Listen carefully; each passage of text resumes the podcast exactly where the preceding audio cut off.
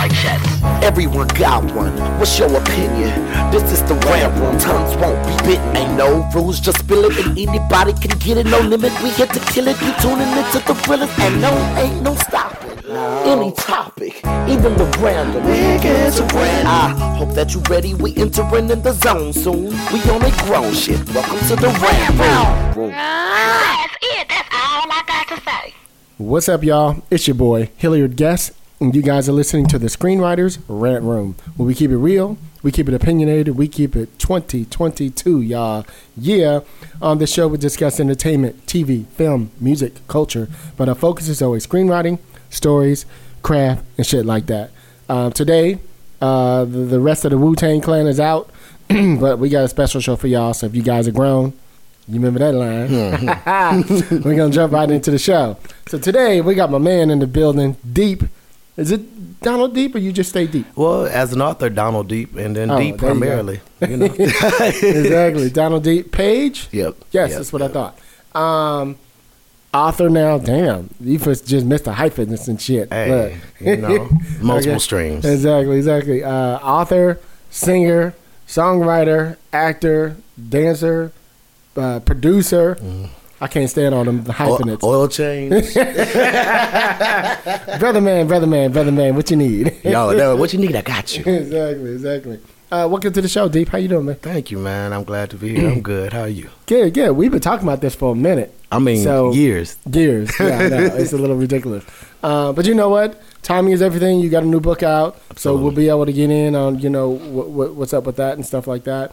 But um, let's go ahead and just jump into your story Dope. and talk about like where you're from and how you even got into the game in the first place. You know, Interesting. That's a long, long story. I'm originally we from. clearly got time. we got time, y'all. um, I'm from Houston, H Town. H Town. What y'all know about them Country Texas boys? accent. What y'all know? See, and that's the thing. H Town is not country. It's Country southern. It's southern. There's a thing. difference. I can't milk your cow. I can't slap your pig. I can't ride all none of that. Hashtag trailer park. He know good as well. They trailer park. but you know that and, and see here's the thing i call myself um, i was born in houston Mm-hmm. uh, in the gospel music industry in a uh, gospel family and from houston to dc dc to new york and then landed in la about 12 years ago but i feel like each stop was necessary because they built a different component a different part of who i am probably which is what birthed those different commas and hashtags well, what, and what, things what got you guys to DC and what got you to New York? Um, music, music. So I grew up in the gospel music industry. I, my mom was a core member of the Southeast Inspirational Choir, which was uh, founded by the late greats Brenda Waters, Shirley Joyner, and Carl Preacher. And uh, this choir birthed some of our legends that are well legends that are now in the game. Yolanda Adams, Greg Curtis as producers, and uh, just a little bit of everybody. Um, and I grew up under that in that family Okay. and I had a son at 21. really? I think my son was born when I just turned. I turned 21 2 months before my son was born, and it See, I was. guessed that about you. I was like, well, your last name is guess." Look who's guessing. I just assumed. no, go ahead. he was out there fucking. Okay, yeah, you you too wild. He too wild. You know what? I, um, I was the I was the the next up. I was the, the PK, the preacher's kid, and and next was your up dad to a preacher? He's a preacher. Oh, my okay. dad and my stepdad. I think Really? they call my mom the preacher maker. That's hilarious. what am I? But yeah, um, and so I was supposed to be next, Mm. you know, and so I was the the first son to the choir, and so every, all these god aunts and uncles and all these different people were in my life and very instrumental with the development. Hashtag spoiled rotten. There you go. you know, not spoiled rotten. They, they- it's the South with an F. The I'm- South. They they ain't spoiling you. How, ma- how many brothers and sisters you had? Um, I have no brothers and sisters that have the same mother and father. So nobody lived But in the I- house with y'all when you But we born? had people live in the house with us. That's the funny part, you know. So Okay. my mom only has two children, myself and my sister, who is nine years younger than me. Oh, okay. Uh, but my biological father has three sis, three girls, and I think I'm the I'm one is older than me. I'm the second, and the other two are younger than me. Mm-hmm. Um, and we started building a relationship closer, uh, actually during pandemic. We lost my grandmother, and it Also just late in life. late in life. Huh. We saw each other for the first time at my dad's funeral. Wow. And I hadn't seen my dad. My dad left when I was about three. Wow. Uh, my stepdad came and sent the picture around three. Mm. uh, the mental and physical abuse from him started when I was about six. Okay. And then 13, my biological father called me, and um, I was out cutting the yard, and my mom came in, which was a big deal because you didn't stop doing your chores. Right. And my mom called me and said telephone, and I came to the phone, and it says guy on the phone saying, "Hey, Lil Don," because that's what they call me. Right. Um, it's your dad. I was like, what? Hmm. You know, and I'm having this horrible up and down relationship with my stepfather because it was very interesting. I Hmm. loved him, but I hated him, and this whole thing, and it vice versa. Sure. And my mom was caught somewhere in the middle, and um, you know, he started this whole conversation about his job was supposed to have him in Houston, and you know, would I want to see him? And I'm like, for the first time, speechless. Like, like, yeah. and he ended the call with "I love you." And I was like, oh. Okay, love Right. you, love you too. Because Right. again, I was very respectful and raised up in the South, and you know, children was seen and not heard. So, as much as I would think, I wasn't as uh, bold with my thoughts to verbalize them, at least not around adults. Okay. My son is much more bold in that that regard. we'll get into that later. that dude crazy. But um, literally, when he was supposed to come into town, he died.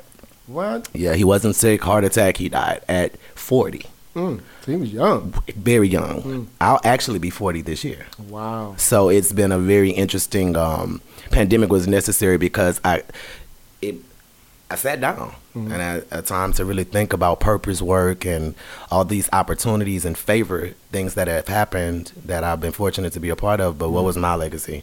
And so that got important to me. But um, anyway, he died.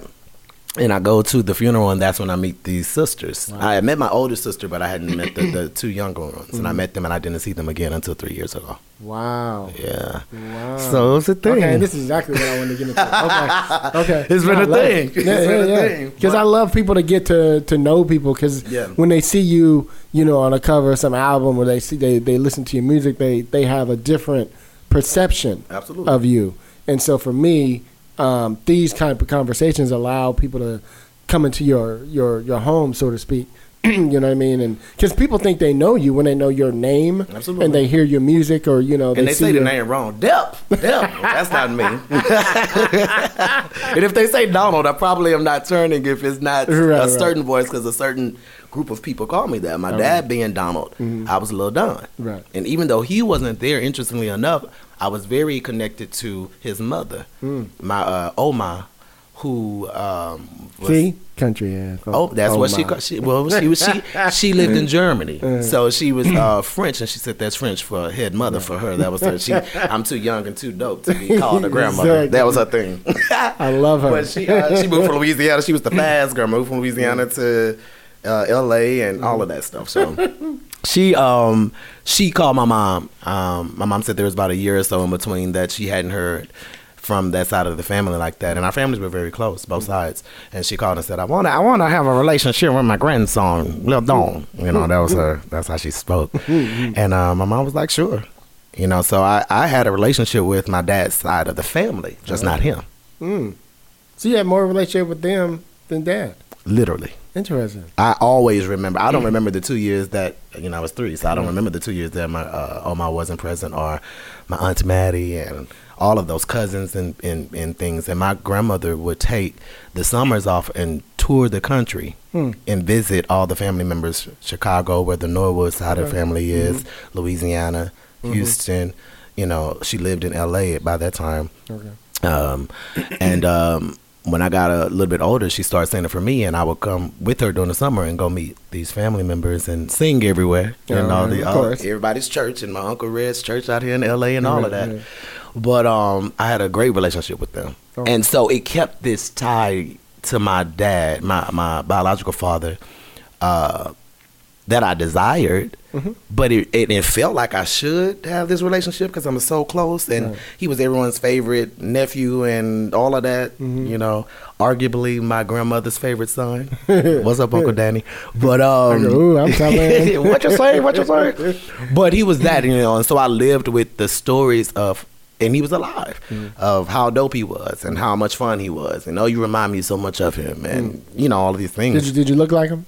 Uh, they say I think I branded my own unique look. well, because when I'm with my mom, they're like, "Oh, you spit him out," and then Right, right. people that know my dad like, "Oh, Oh, okay. Oh yeah, that's you." You know, Okay, so yeah. I think I was giving my own thing. Did did did Dad sing too? Uh, my dad did not and could not sing. Um, he ran track. Huh. He placed in the Olympics. That's where He, you got uh, your athletic that side. that side, but my mom would say it's me too because my mom is just naturally She fit. tight, Yeah, okay. she, oh, she got it right. she comes here and does Runyon Canyon with me. Really? Yeah, Okay. sixty four. Yeah, Nice. but um, my uh, dad's brother sings. Okay. Interestingly, I found out as I got older and started asking more questions because you know what to ask as Mm-hmm. you get older. My dad's father sung, and Mm. him and his all of his sisters they had a group called the Pages, Mm. and they recorded albums and things like that. I thought that the music came from my mom's side because of the whole southeast Right. side, and, and, and and so I would say I, I get it equally from both sides. Sure. Interesting. Yeah, Yeah, because nobody in my family was in the arts whatsoever. And look at that. and I think I think mine was an accident though. Although I don't know if you know the story about me, but you know I grew up you know in East Palo Alto. You know I was born in Detroit. We lived in mm-hmm. Brooklyn, but and I was part of a breakdance crew like in the early '80s before breaking ever came out. By the way, I got to preface that because people are like, "Oh, breaking!" I'm like, no, bitch, before breaking. I was, I was I'm that old. I am the originator. Okay, look. I go, Shabadoo was my cousin. anyway, and um, so we used to break dance down on the we call the white side, which Yeah. is Stanford side. And I was an up rocker. So I was doing like turbo shit, right?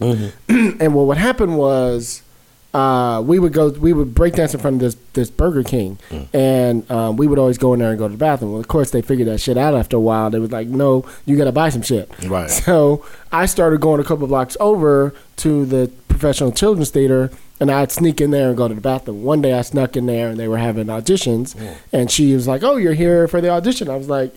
You know, I was fully flagged out, by the way, because that's how we dressed back then. Oh, you It ready? was a, it was a red neighborhood. Let's keep it like that. and uh, I said, "Well, what do I need to do?" She said, "Oh, you just sing and dance." I was like, "Oh, that's it." Now, mind you, we doing routines on the thing, Mm-hmm, right? And just like you, I'm in a church choir singing and shit. It was easy for me. Right. So I used to used to have a voice that was like Ralph Tresvant. I used to have Oh. that high false. Come on. So I sang "Is This the End?" Come That's my song. And then the dance routine. this is funny. I know uh, this is about you, but this is just funny. It's all good. So the dance routine was like it's it's children's theater. So it's like step one, one, two, two, two, two, three. Just like simple shit. Very basic. And I was like, you got to be kidding. me. I'm adding spins. I was already flexible. I could hold my foot up here. Yeah. So they were like, oh, he's in the front. Booked. exactly. So the reason I say that is it saved my life. Yeah. Now I'm 12 years old, mm-hmm. hanging with my homeboys. This is 1982. By 84, crack came into the neighborhood gotcha. all my homeboys stopped dancing. Now they're out there doing the deed, you know, making their money, making their ends, and our neighborhood really got bad. Yeah. and I was too busy because now I was at the theater doing nine months of shows every single year mm. while my homeboys were doing their, their dirt.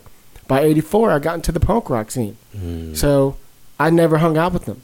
So what happened was those 12 dudes who we all broke breakdance, pick it up all these years later, there's only three of us alive. Wow. You know what I mean? So that shit saved me. So that's Yeah. why, anyway. So I wanted to jump to that. Well, you know, and I believe that nothing is happenstance. Right. I really, really live by that. That's this tattoo to Right. the left. That's what that is. and it's funny how many people don't understand the word happenstance. I Right. guess it's not used normally, Mm-hmm. um, and I've been using it for years. But just simply means every, everything happens for a reason. Right. And though I, I believe we all have choices and free will, um, whatever's supposed to happen is supposed to happen. But there are certain things that are put in place to help navigate Right. you to these, you know, to that platform. But all and and hence, you know, what you just asked me. I went to um, when I got to high school. By high school years, I so I went to HSPVA, the High School of Performing and Visual Arts, my freshman year in Houston. Okay. And by that time, I did the music track, the performing arts schools thing. I did love it to Johnston Johnston to HSPVA, and the next stop from there was supposed to be Juilliard. Okay. You know, you audition to go into these magnet schools, and Everything prepped you for everything prepped you for this this moment. And a lot of my peers, a lot of my classmates, and even uh, a year the class above me was Robert Glasper and um, uh, Bryan Michael Cox, and you know um, Beyonce went to the school. By the time I got there, she was not there. She was on the way to doing Girls Tyme. Had been doing some things, and so Right. they weren't there. But uh, Ashley Tamar and uh, rest in Peace, uh, Nicole. And uh, a lot of these people I end up seeing later on in my career in life because they are, are working. Charles Jones and uh, these people are really working, and so we cross paths still to this date.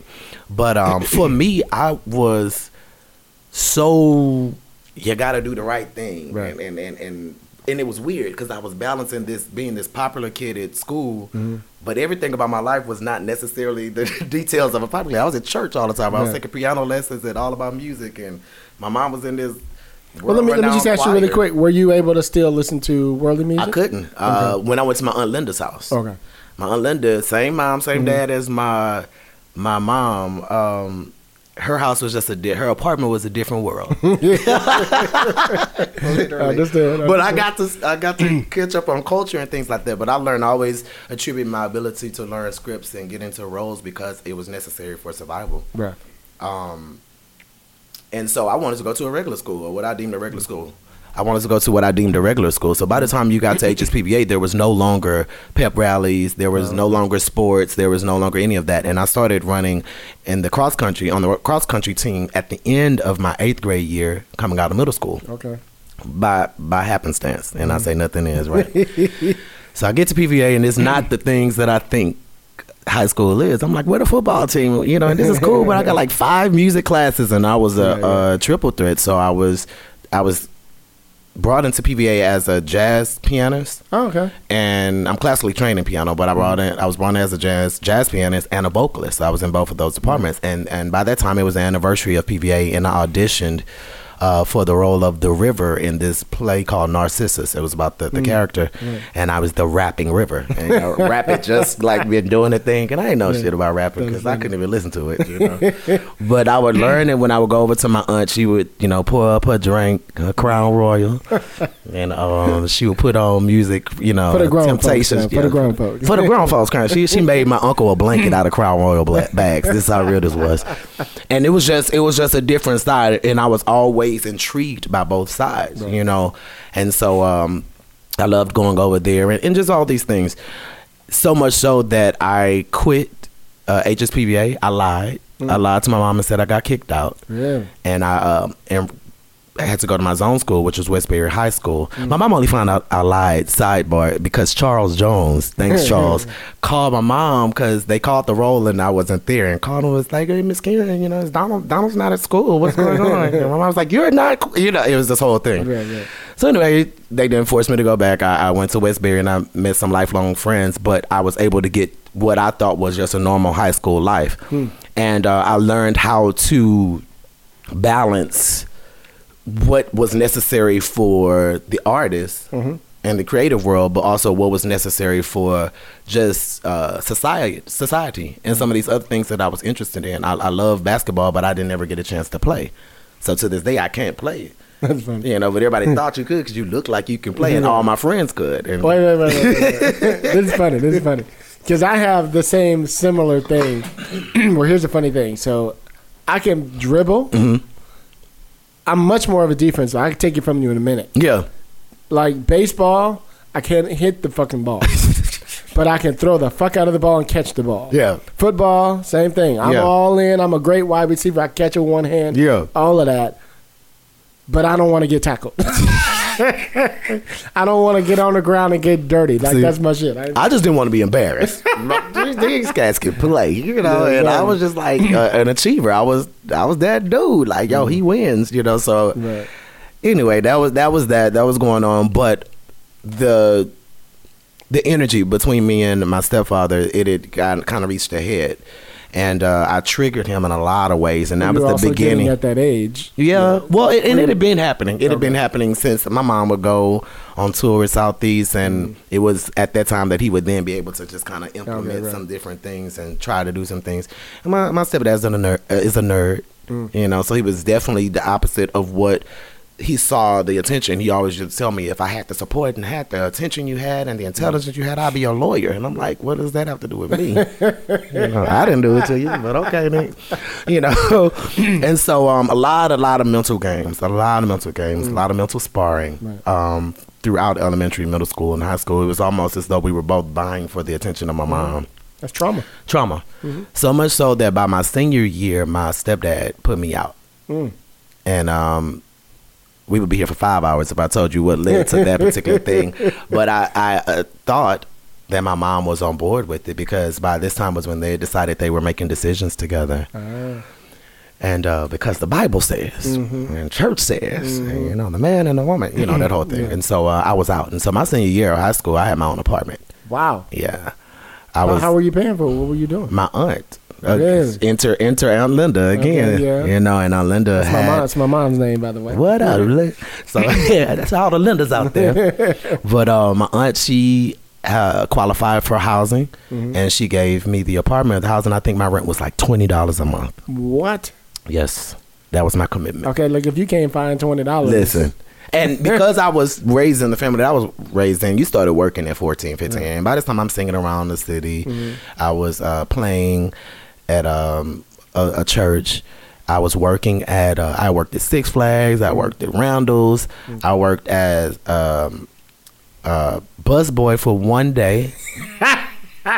Outback Steakhouse. I hate Somebody- that restaurant somebody this day got because of it. today. I said that's not it. you know, but I did all the things, and um, but I was able to pay that. But it was also it was just a freedom. I wasn't trying to wild out or anything. I was just very restricted in my home. And so um, during that time, I, I, I- you know, I got out there and I re- really went from this big support circle from this major world-renowned choir, this major church in the South, to literally myself and a few supporters, and I mean three Wow. and it was a wake up call. um, but I finished. I graduated high school, and um, a family friend knew someone that I was able to, you know, speak with them about school, and they got me a full ride over to Texas College oh, in Tyler, Texas. So that was the first leaving. that oh, was the Oh, you first. hanging out with Jamie Foxx over there. huh? Listen, where Terrell, he from? T- Terrell, Texas. He from Terrell. Oh, Terrell. Something up with the street. T. Up the street. They're all around each other. Something East Texas, them small Texas spots. Country. And I cried when I got there. I said, "It looked like the Alamo." I was feeling some kind of way because again, I didn't. Houston is not. You know, it's different. Where I grew up in, I grew up on the Southwest before the Southwest is what it is now. Is it more a city or something? Well, Yeah, well, H Town is very much more of the city, more progressive than the other cities, especially during that time. But I also grew up on the street in a neighborhood that I was one of two black families on the uh-huh. whole neighborhood. So I did enjoy going to my grandmother's side, who was out in Third Ward in Southeast Houston, where the black people was at. Right, yeah. I went to church in the black side, but I I lived on, yeah. Yeah, on that pastor salary. I see There where you y'all go. at. You get what I'm saying? so, I, um, and I got my work work ethic from my stepdad. So that's why it's very interesting. I do uh, owe some positive things to him, Yeah, but I also good. owe a lot of the trauma and Sure. the things, you know, which speaks to getting beyond it. You know, everyone has trauma and it looks different, and. I remember feeling guilty, like, yo, my trauma doesn't look like what I hear black people trauma is. My, my lights, I ain't never thought of, worried about my lights being off. You know, I never worried about uh, just some of the things that I saw people dealing with. I had some friends that had parents that were on drugs and just some different things that I didn't experience. But I was getting my ass beat. I was getting tied to weight benches with weight belts and Wow. beat with leather jump ropes. So yeah, there was my my version of trauma and shame. Yeah, you so you couldn't that. talk about it. You won't forget it. I remember it now. I'm mad now. I'm cool. I'm cool. You're I'm looking cool. at that, that exercise belt right I came in, I saw this weight bench, I got triggered. what, what is that doing there? no, it's all good. But those things, man, led to just me being out there and free with trying stuff. And um, I didn't have a lot of experience with, I didn't have much experience with sex at all. Because, yeah, that was the thing. My mom had started a convention, PhD, Preparing Holy Disciples Convention, when I was um, in middle school. And it was a uh, three, I think we eventually got to four days, but it started out like a three day youth and young adult convention that was spiritual based, uh, sponsored by Southeast. My mom being the director and um, acting god mom, Shirley Joyner, uh, being over that, I was had a very prominent role. So it kind of jumped my popularity in Texas and Louisiana because I was the voice at the time. I don't know mm-hmm. if you remember phone trees, and they were like the automated mm-hmm. thing they call, and that was me. Everybody's home got a. Yeah. It would ring, "Hey y'all, this is Donald. PhD is coming up. I'll see you there. PhD, this is it. You know that kind of thing. You know, so people came. That was you. You know, so it was a thing. which simultaneously added to the issue that my dad had with me. Mm. You know, um, the popularity thing. You know, and um, man, I did that and had this idea about sex. We took covenants to not have sex before we were married, like all this thing. So I was kind of late to the game, and I uh, was singing in this gospel group, and I met my baby mother. I got a baby mama, y'all. Sassy. Baby mama, baby mama, and she cool as all get out, real cool. We're still cool to this day. I love it. And um, but yeah, we did that, and um, my son was was conceived. What's his name? Jeremiah. Okay. Jeremiah Page. And um but the thing about it is when I found out I was on tour. So literally when I went to college, I was in college for one year. I pledged Kappa Alpha Psi there at Beta Beta chapter in Texas College. On the back of magazines at that time, there was, "Do you want a record deal? Do you want a this?" All that. And so I didn't know what I was doing. I was kind of managing myself, and I would record these tapes. And back in the day, you wanted to record harmonies. You record on. You have two cassette players. And you record one over right here, and then you play it back on another one, and you play that one at the same time. You say one over right there, and then you take that down. You know that kind of thing. you really thought you was doing Yo, listen, it was got signed and everything, but didn't know what was going on. I sent those tapes. Uh, Vibe magazine had a competition. They were looking for the first artist to do their next campaign. Remember, they started doing Next Up, mm-hmm. and so sent my tape there. There was a record label in DC called Versatile Records. I sent my tape there mm-hmm. and just start sending them out. Yeah. And at the same time, I got all these hits back. Not from Vibe right away. Because in Vibe, again, not knowing what I was doing, I didn't put a contact number. just send a tape out. They'll find me, you know. Too many movies. But uh, literally, they end up sending a letter to my I grandmother's the house. The internet wasn't very popular back then. Listen, it was not a thing. not now a they thing can Google deep and boom, there it like is. Black Planet was happening. Got the Exactly. and, uh, MySpace was starting to happen. I don't know, but that was a thing. And um, but I ended up signing with Versatile Records. That's how I ended up in DC. Okay. Yeah, DC was a record label uh, move. New York was a record label move. Were you were you going there to for solo? I was a solo artist first. Yeah, my very first project was um, for me. I had a song on there called "For Me." Mm-hmm. Shit don't change, make you mine. I had one more song on there. I don't remember. Myra would know. I don't remember. but I did that, and I thought that was it. Because at the time, you just needed to get signed. If you get signed, that's the thing. And they did the wine and dine thing. They flew me to DC, and Right. we have reservations at these four restaurants. It's just whatever cuisine you want, you know. and I'm thinking it's the thing, you know. Um, thought I was on. I was with them for a year. Did release the first project. It was it was out there. Got me some initial attention. Um, I want to I want to interrupt in a minute, but go ahead, keep going, keep going. uh, got on MySpace. Somebody was talking about MySpace this thing. There's a guy um, there that's a singer out of New York, and uh, he I think he used to be in this group at the time. They were called Die Hard, and um, the lead singer of their group had left the group to go and join Jodeci. Y'all know him as Teo All right. um, and they had an opportunity to do a tour uh, with Def Jam. I want to say it was Bobby Valentino's tour, or something like that.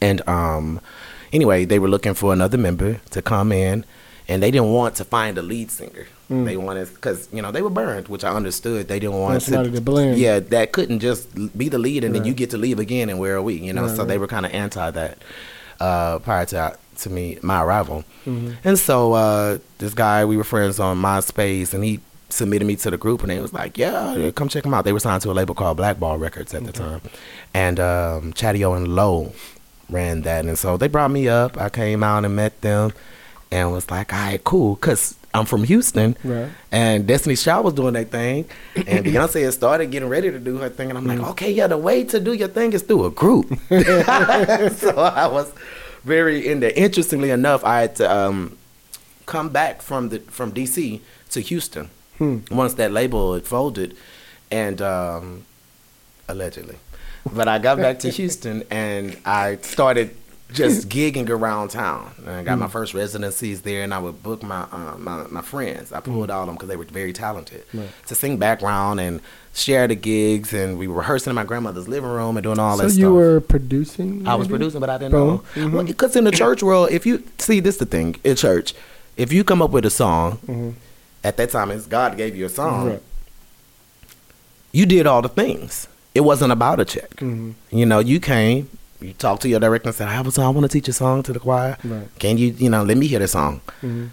So you have to be able to play that song, you know, you know. So there's that skill, and then you okay, well you're gonna teach it. So then there's that part, vocal Mm-hmm. arrangement and vocal development. I didn't even know that these things had different roles and then uh, different positions, which is important because Mm-hmm. somebody has a specialty of. and all that, All and you had to learn them all. all Yeah. because that's what it was and i think that that would be the same story for for all of them I mean, when you look at your aretha franklins and stuff they Yeah. did that they did those things and um i would also say that's why we get taken advantage of early on because you don't know that a check even is deserving of it you think that that's just the process of i have a song you teach Mm-hmm. And- it, and you now they direct singing it. at other churches. Everybody, yeah, they, y'all seen that song on assignment. You Exactly. directing it, and you know what's a mechanical royalty? You know what are these things? Right. You know, so I didn't know. Um, and it, I would say that's the beginning of paying your dues. You know, uh, honing the craft and things like that. So I was doing those type of stuff, and um, by the time I got to New York, I joined this group. Um, at, at- like I said, originally we were called Die Hard, and then we became uh, Signature Right. and that's when we released our first stuff. Our, we were being managed by Blue Williams, who was managing Outkast, mm-hmm. and they had a little song called, called "Hey Ya." Mm-hmm. you may have heard. Never it. heard of it. You know, somebody told me about it. but um, so we became like. We benefited from the fact that the group that you're mm-hmm. managing is so huge, and so it, it went zero to a thousand. I mean, we were on 106 & Park. We did a lot of things, uh, but never close. Never had that big, big, big moment and um, that lasted for a while, and then it was just over. Mm. Me and the group broke up. I was at Essence Festival, and I got a text message from my trainer, Wow. who was uh, there with Keyshia Cole actually, and said, "Just want you to know your group is at the Hamptons rehearsing. They got another member." Oh, like that. That's how I found out. The music business. Is. These businesses. People talk about our industry. We have a unions and shit. At least the music business is cold fucking blooded. It will dude. toughen your skin, or it will put you out. Damn.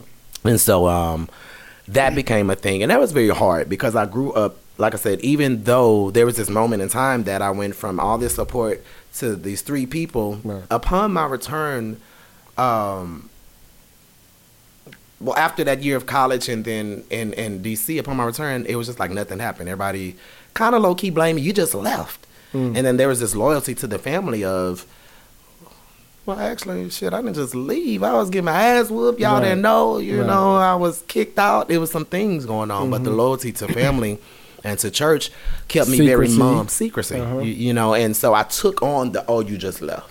Mm. I took on the oh, you Hollywood. Let me let me interrupt you with that really quick. Uh, it reminds me of so when I first moved to LA, Uh-huh. I was lucky. I got like a role in a movie like in three months. Nice. you know, um, started getting some work, started recurring on some stuff. And what happened was, so this is where I was gonna go. This is some funny shit. Mm. Now you know this. This is why I was teasing you about being the pastor's son. Mm. So when when I've said this story once or twice on the show, when I was younger, you know how it is on Sunday, black churches, right? Gospel, Mhm. sanctified churches. What we do is you in the church sometimes from nine in the morning until like three in the afternoon. Mhm. You go right through Bible, uh, study right Easily. into to Easily. the service. Sunday Sunday school. And then it goes into the Yeah. service, and you Mhm. there until the motherfucker's over. you starving, by that time. but here's what used to happen. So, uh, uh, and and they in the back could frying that chicken. You could smell it the whole time you in service. You know exactly what I'm talking Absolutely, about. I'm You can smell them in there, like, right and. I'm like, oh my god, I'm starving to death. so as soon as it's over, of course, everybody beelines to the line, and you in that long ass line waiting. Long line. The pastor had five kids, five dude, five boys. Them motherfuckers would get straight to the front, Mm-hmm. To their seat, and be like they would just sit at their pastor's table. You know what I mean? And th- and I remember being Mm-hmm. always skip the envying that. I remember envying that as a child, Mm. and as I got older, by the time I was 17, 18, I started getting some commercial. And I would walk into the church when I had a commercial on the air, Mm. and they would go, "Oh, Hilliard's here." Brother, brother, you come to the front. Yeah. I swear to God, it changed. Yeah. And so in my mind, I'm just wondering how you relate to this at all. Mm-hmm. I couldn't even go home unless I had something to tell them I had until about six, seven years ago. Mm-hmm. I finally got to a place where I had a full out cry talk with one of my sisters. She's like, You don't need any of that. I just want to see you. You know what I mean? There's a there's a lot that comes along with it in the uh, church world. So I don't call myself religious necessarily, but Sure. spiritual, uh, and definitely a relationship with God, and, Sure. and and grateful to God and favored and all of those wonderful things. But the Institute of Church can mess you up, just like the Institute of Society and government Facts. and all those things. and they just call it different things. I was called anointed in the church, and then I was told I had the it factor Mm. when I joined into the secular music world, which basically was the same thing. Do you have something, a skill set, a talent that draws people to you, and can we benefit by association with you, and can we pimp, money. pimp it? yeah. Period. Can we pimp Facts. it? You know, and so um, yeah, I definitely relate to that. I, I didn't go back to Houston a lot. Number one because the mindset was different Mm. and the experiences were different. I um, when I went back to Houston during that time, it was a lot of well, what's going on with you, Right. and then um, this expectation of well, we saw you on TV, Mhm. especially like the 106 & Park thing was the first big thing, Right. and oh, you've made it. Right. And The um, perception of perception of it. And my label didn't help. My label was throwing money at everything that they should have been Mm-hmm. throwing money at.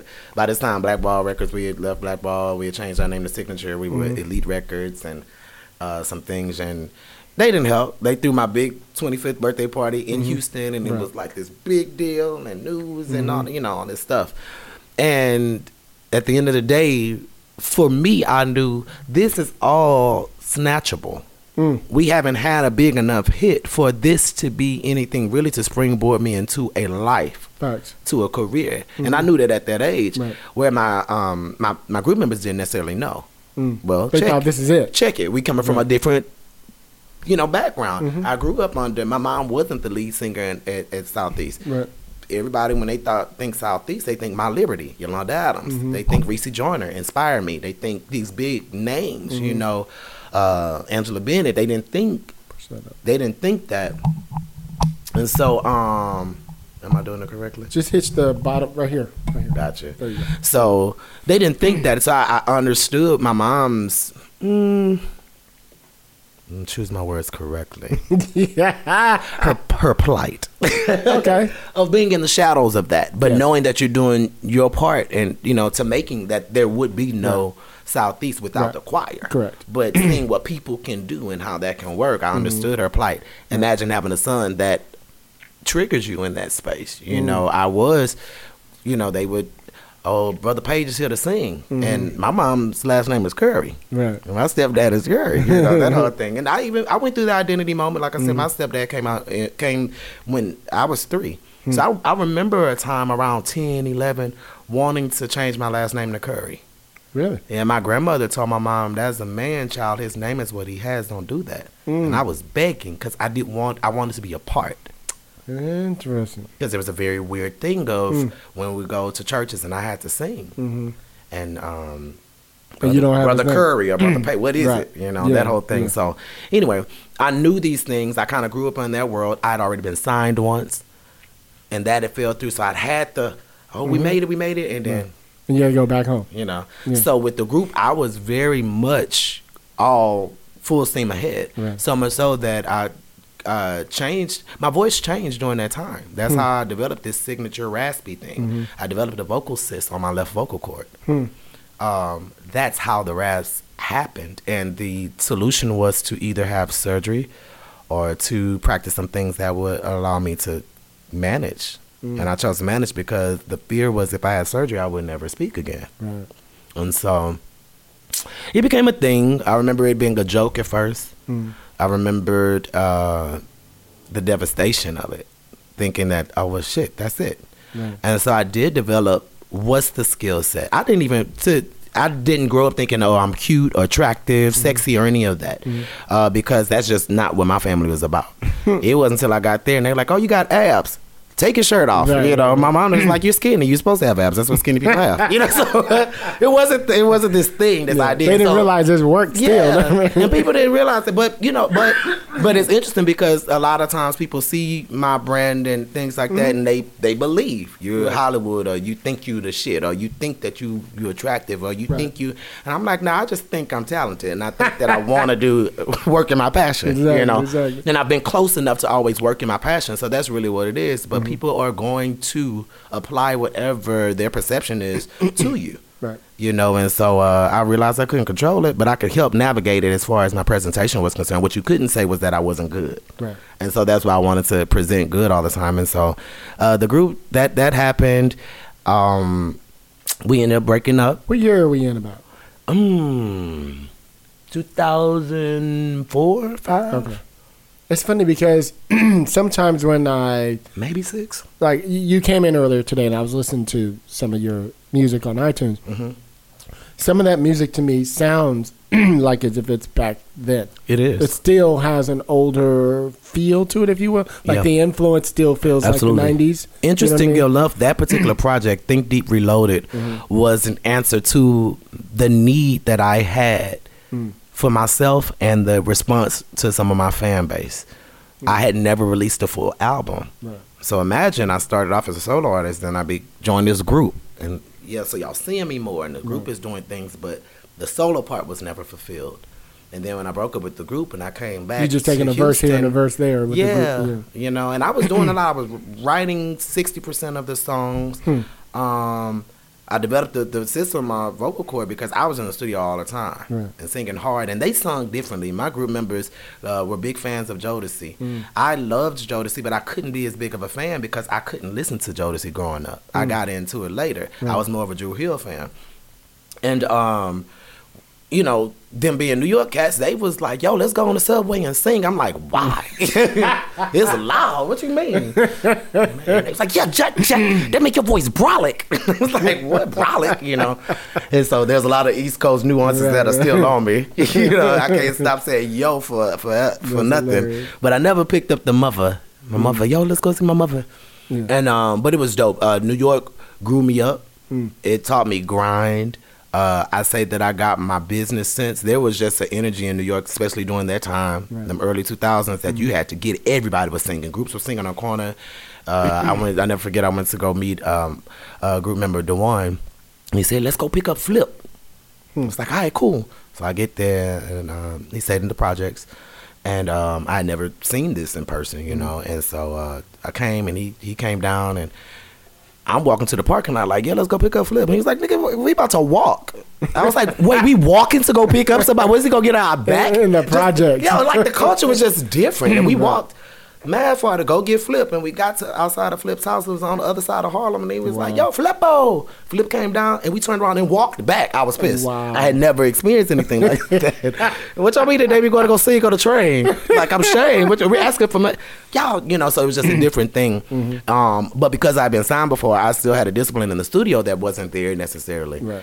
and uh, with the others, and so I, I had a passion. I was able to sit with a legend in the industry, engineer. His name is Earl Cohen, hmm. and he had worked on sessions with Michael Jackson and things. And so he explained a lot to me. I understood uh, vocal stacking, and Pro Tools was kind of newer at that time, and so he was very geeked and excited about Pro Tools' ability to have with just a plug-in something that used to take him an hour to set up to try to get that sound created for sessions that he had did with some of those legends back in the day. So it was just great um, education time, but it wasn't the time. So you would be the one hanging in the studio with I'd him until late, and everybody else left. Oh, gone. Yeah. Or asleep. They just fell asleep and they're mad at me because we haven't. Yo, deep, we haven't eaten. I'm like, yo, okay, let's Go. get, get some food, order it. You know, exactly. because at the time, you know, that's what you did. You didn't. Everybody didn't have home studios. Right. You recorded there. You know, our first uh, or second project, we were recording at Chung King Studios, and across the hall was LL Cool J mm-hmm. and things like that. Uh, the girl that they brought in to work with our group, Amille Harris, she wrote "Love Don't Cost a Thing." You mm-hmm. know, so there was just a very much thing of it wasn't considered name dropping. Then you mm-hmm. was just if you were signed and you worked in the industry, we were all around each other because of what was there. So there was a natural comp- competition, strive for excellence, and work hard. You know that was going on. Excuse me. Let me ask you a quick question. So, now it's been a couple years since making the band was on, right? Mm-hmm, I was thinking about making the band the other day, and I never forget. I'm thinking about making the band. I'm thinking about um, TLC, Mm. right? Because we know what happened to them. Yes, we do. So here's the interesting thing. I'll never forget. I, th- I want to say it was season two with. There was a day twenty six. Is that who it was?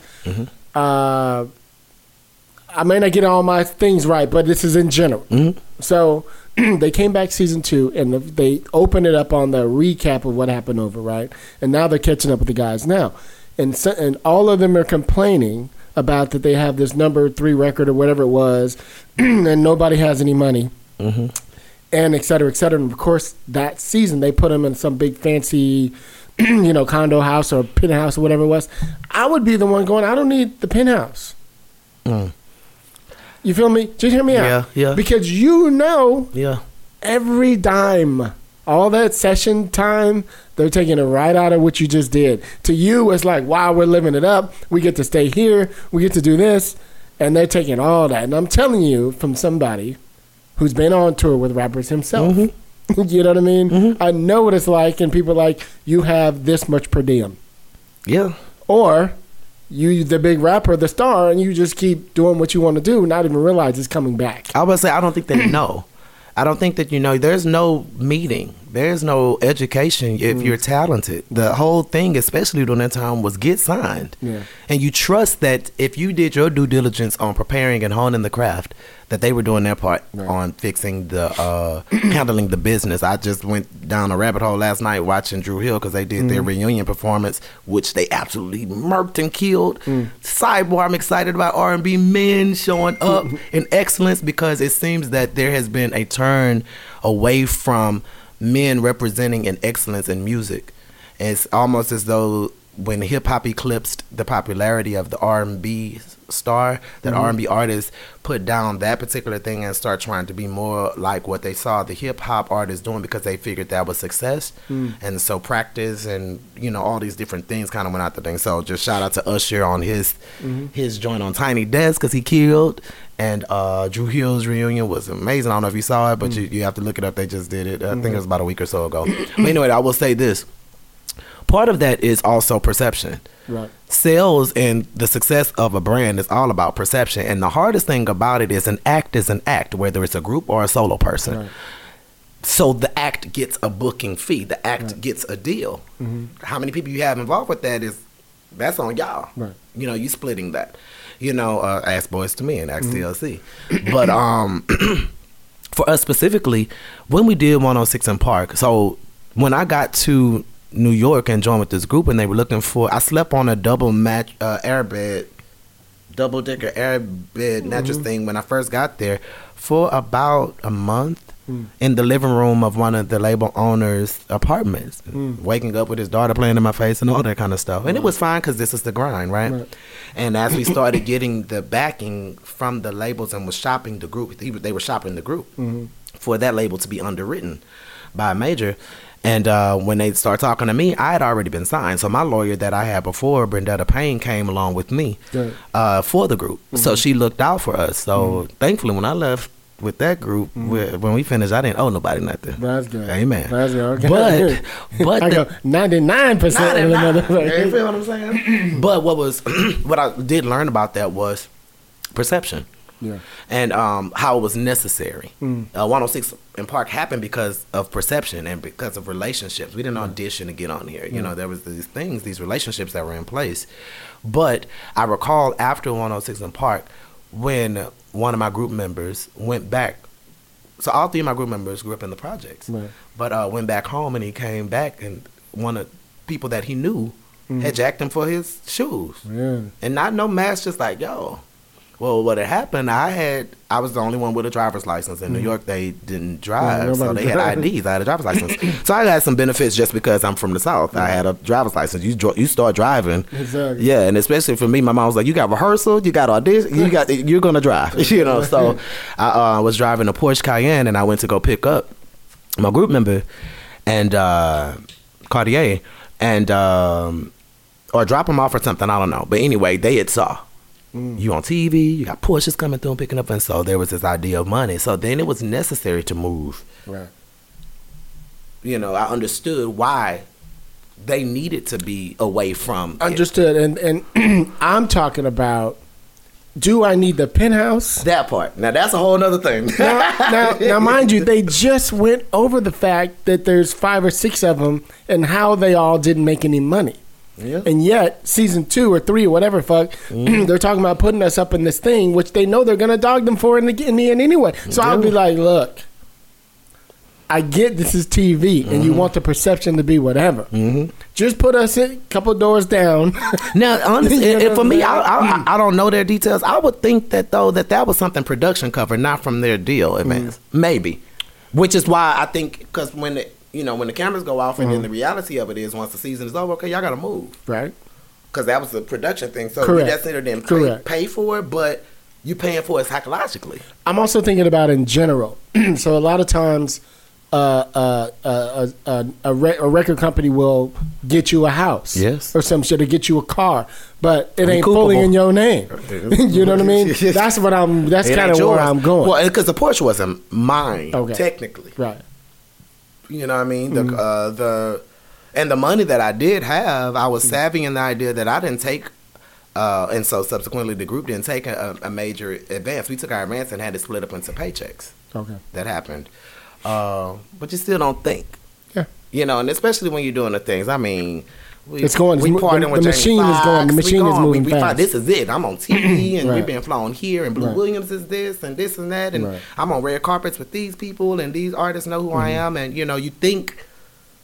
It's never gonna stop, too. Yeah. Yeah. That you just, yeah, I just have to be savvy and go to the next thing, uh, and, and then you push and really just had this one hit, Mm-hmm. You know. And so, uh, needless to say, that did not happen. Got some buzz, some notoriety, some footing in the industry, and I had to go back home, and I was embarrassed based off of what you were talking Mm. About. exactly what you're talking I was just like, oh shit, and I moved into this home that my mom, them, the child, my childhood, ho- childhood home. I think she still owned it at the time, her and my dad, but they were renting it out, and I moved into this house that I had never lived in. Mm.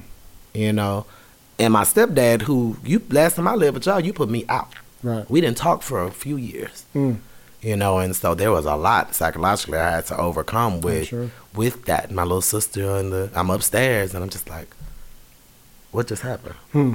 You know, and so um, I stayed there for some months. Uh, Everybody running to you. What happened? Where you at? I thought it- you made They it. ain't running to me because I wasn't going nowhere. Hashtag depression, You right? hear me? Exactly. And didn't even realize it, you know, and uh, because it was a thing, you know, I started that um, city notoriety going to when I would come into town and restaurants and people knew who I was and was comping drinks and meals and those type of things, and um, so I started working for a nonprofit organization there as and it was loosely tied into the entertainment but it's what honed my gift in the business of it uh, because i started working in uh, i was a program coordinator Okay. and i learned how to do grant writing and you know that kind of stuff and I did obesity conference there and some different things and uh, until i said okay houston is not it and i'm ready to get back and so la was my first move that i was not supported financially by the undergirding of a label What, what made you finally decide I got to go to LA? I couldn't afford New York. and I was not gonna do New York any other way than I did it before. Right. But I did New York ridiculously lavish. the label took care of me because I had some demands, and my lawyer was very. Right. This is what he's used to. We're not going under Exactly. this. And um, you know, so shout out to Brendetta. Thank you. it was a great time. But um, I, I it was L.A. or New York. Mm. And I couldn't afford New York. LA, I knew that I had my grandmother. Oma was here. Right. Some other Where she live? Where she at? She's deceased now. That's the one that's uh, passed at the top of the pandemic. Where was she at? I mean, what, what part of the town did she live in? Like uh, it's called Morningside Circle now, but over off in between Florence Okay. and Manchester Okay. and Mhm. between Crenshaw and Western. That Okay. that grid. Okay. So South LA All right, got it. and uh, not far from the Forum Mm-hmm. over there. And so uh, and I remember, you know, Is that Inglewood? I guess maybe not. Not okay. very close. Like Okay. if you spit, Adjacent. if you shit. spit, it's equal. The spit is Inglewood. You're close to it. You know. Got it. Got it. But yeah, so and that's how I learned. I remember when I crossed Kappa. I wasn't even living here yet. I crossed Kappa, and I would I was coming visit her, and I was there, and I was wearing my Kappa stuff, and I walked to this ice cream stand on the corner called Gwen's. It's not there anymore, and um, had on my little Kappa gear, and this car pulls up, and the dude Uh-oh. in the passenger side, passenger side looked double, did a double take. Mm. I'm ordering ice uh, ice cream cone. and he looked, and he hit the driver, and the driver looked like, yo. And I heard my oh my uh uh mm that's mine. Then Ladon, get your ass over here. Mm-mm. And they was like, all right, Miss Page. Oma was a G. Mm. So hey, they- hey they brother, you don't need to wear that red over here. That, Yeah, that yeah. ain't this. I didn't know. Right. Yeah. I never, I didn't grow up in that in Houston. The, the closest I come to that was watching TV. Mm-hmm. You know, and so California was almost this. I, I would venture to say TV land. New York and Cali was very TV for us in the South because a lot of the stuff that we saw happen, the Biggie and Tupac stuff, we didn't understand it. We saw it; it was big enough for us to know what was happening. You know, uh, hearing about the riots and Rodney King, you know, just but it was very much. And then we were all fans of Friday, the movie, so it was like, yo, that's LA, you know, you know. So you you really didn't know Right. you know, and um, that was my first experience of getting, being banged on. I didn't know. I, I, I didn't get banged on again until probably ten years later, and that was com- comedy. Um, Comedy. Is it ever comedy? I was like, wait, what is happening? I didn't know. Again, just naive. But all that to say, that's what took me around. That's what that's what took me around. Just the journey. Nothing has happened since, though. It, it was the journey when I got here. See, that's a that's a problem I have with the kids today. Mm-hmm. Is and I'm talking about the gangbangers Mm-hmm. in particular. so uh, here's an example. So I was shooting this pilot a few years ago, and we decided to use my Gran Torino Mm-hmm. as the car, the prop car, right? Come on, Gran Torino. So it's been in probably like five or six different projects. Books. And but this one it was like, you know, the main lead character's driving my car. Dope. Well, they wanted to do this B roll of us driving through like the hood and some other shit and I was like, I'm not driving my car and I was gonna be driving and they were gonna, you know, have the camera stuff. I was like, I'm not driving my car through the hood. I don't hardly go past fucking La Brea. See? What are you talking about? and they're like, What? Two white girls. They didn't understand and I Mm-hmm. said, Y'all don't get it guys my age know that that's Starsky and Hutch car. Kids who are 20 and below, you know what I mean? They just see a red car with a nigga driving the car, excuse my Yeah, phrase. yeah. They think I'm banging. yeah. They have no idea that that is not cop car. Right. From Right. the 70s. Right, right. I look like some that's why I don't play no hip hop in that car. Yeah. I only play reggae and ska music. So you can and, show. and funk. And that's it. you know what I'm saying? Yeah. Period. Because I'm not trying to draw a certain attention to myself in that type of way. So, And I didn't know the grid. right. I just knew that Oma's house is over here. this is where I go. Right. Uh, I dated a chick when I first moved here that was living in um, uh, Compton. Mm. And I didn't know. I would go over there like nothing. And after I, I want to say like three months in, my cousin who was living off of Denker was like, "Yo, cuz, where you say you was at yesterday?" I was like, "Yo, I was over there." Uh, at night, I was like, yeah, you crazy? You know. I, I just didn't know. You know, I, I got it now, but I didn't know. So it's all my favor and protection. That's funny. It takes you a minute. It takes you a while, but I was so very protected and very, very favored in that particular space. right. That's know, funny. so, welcome to LA. That's funny. Um, so you finally get to LA. Uh-huh. Um, so did you come here to focus on your music, or at that point were you like maybe I can do some acting and stuff too, or what? What were you thinking at the time? I had done a couple of commercials. Um, I knew that was a thing out out here, but I wanted to do my music. Music was what I wanted to do. I didn't know how I was going to find another deal because at that point I felt like there's no other way to do music. I've been I'm used to being a signed artist, Right. and so I came here and I started uh, doing a few things. I have uh, my godbrother Amari White was playing for Nissan Stewart at the time, and Jamie Foxx had the um, Foxhole Right. over at Conga Room, and that was going on. And I met, of course, before I met connections, so they would tell me about people that were here in LA that uh, they introduced me to. Um, another Blue, but he wasn't Blue Williams, but Blue was doing shows around town. It was like, yeah, okay, some you know, they called me and said you can sing. Come come up here to my show. Just come come hang with us. Hmm. And I get there like, okay, so we got somebody to say that can sing. Get up here. You know, that kind of thing, you know. So that kind That's of folks. We don't even that, that- I was like, okay. Over there at Boardner's in Hollywood, and my Mm-hmm. first performance. And then um, I met people. I met Evan Lionel, Mm. who uh, brought me in to do uh, Weber's, and that's when the comedy comedians were doing shows with R&B artists, Right. and so that was happening, and just performing. And so it was kind of like in my mind, you paid your dues across the country, but you got to pay your dues here. Yeah. Uh, fortunately, I knew people already because, like I said, the label was just throwing money and we were where we were supposed to be. So I, I knew artists out here that were working. And it's very interesting when you're out of town coming into these cities and they're, you know, get here. You need to just get here. And you get there and it's like, now what? And there's nothing. I saw those people and worked Exactly. and, li- and, and hung with those people much more before I moved here than I did since I've been here to date. But um, yeah, it was just a slow, slow burn. I uh, I owed a big, I owe a big, big, big thank you to Jill Scott. She um allowed me the opportunity to be in her music video with uh, her and Am- Anthony Hamilton, "So in Love." Right. and I enjoyed set. I said, "Oh, that's cool. That's that's real cool." Mm-hmm. And of course, uh, the way that my life would happen is that every year, at that time, probably every other year, something major would happen that That's good odds. got a lot of visibility. Mm-hmm. That's good odds. though. Yeah, and it, w- really was. Yeah, really, most really people was. five years. and every five years. Every five. Yeah. Every year to every two years. Mine is every three. I, I, want my year. keep that, keep that after that. You know? Exactly, exactly. But yeah, and, and so that kept the dream alive for me. But that kept, kept the support of the dream alive for all the people back in Houston and and uh, my support in Atlanta and LA and things like that. I built the Atlanta relationships because that's where our lawyer Blue was stationed, and so we would go out there a lot to do some work and things like that. But the thing about my career type was industry work. I knew a lot of industry people, not necessarily the the general public. They would see me but not really, you know. So as the internet and social media became a thing, that was a very big challenge for us um, artists that grew up in a time where the work was behind the scenes. Right. At that time, the more private, the more elusive you were, the bigger Yeah. success you were. Yeah. And so there's this shift, and I was like, huh? They want to know what I'm eating today. Exactly. Get on there and say hi. Come to the show. You know, that kind of thing, you know. So it's a learning curve, and a lot, a lot of peers fail Let me, let me ask you a question. So, one of my favorite podcasts Mm-hmm. that I listen to is a show called And the Writer Is. Okay.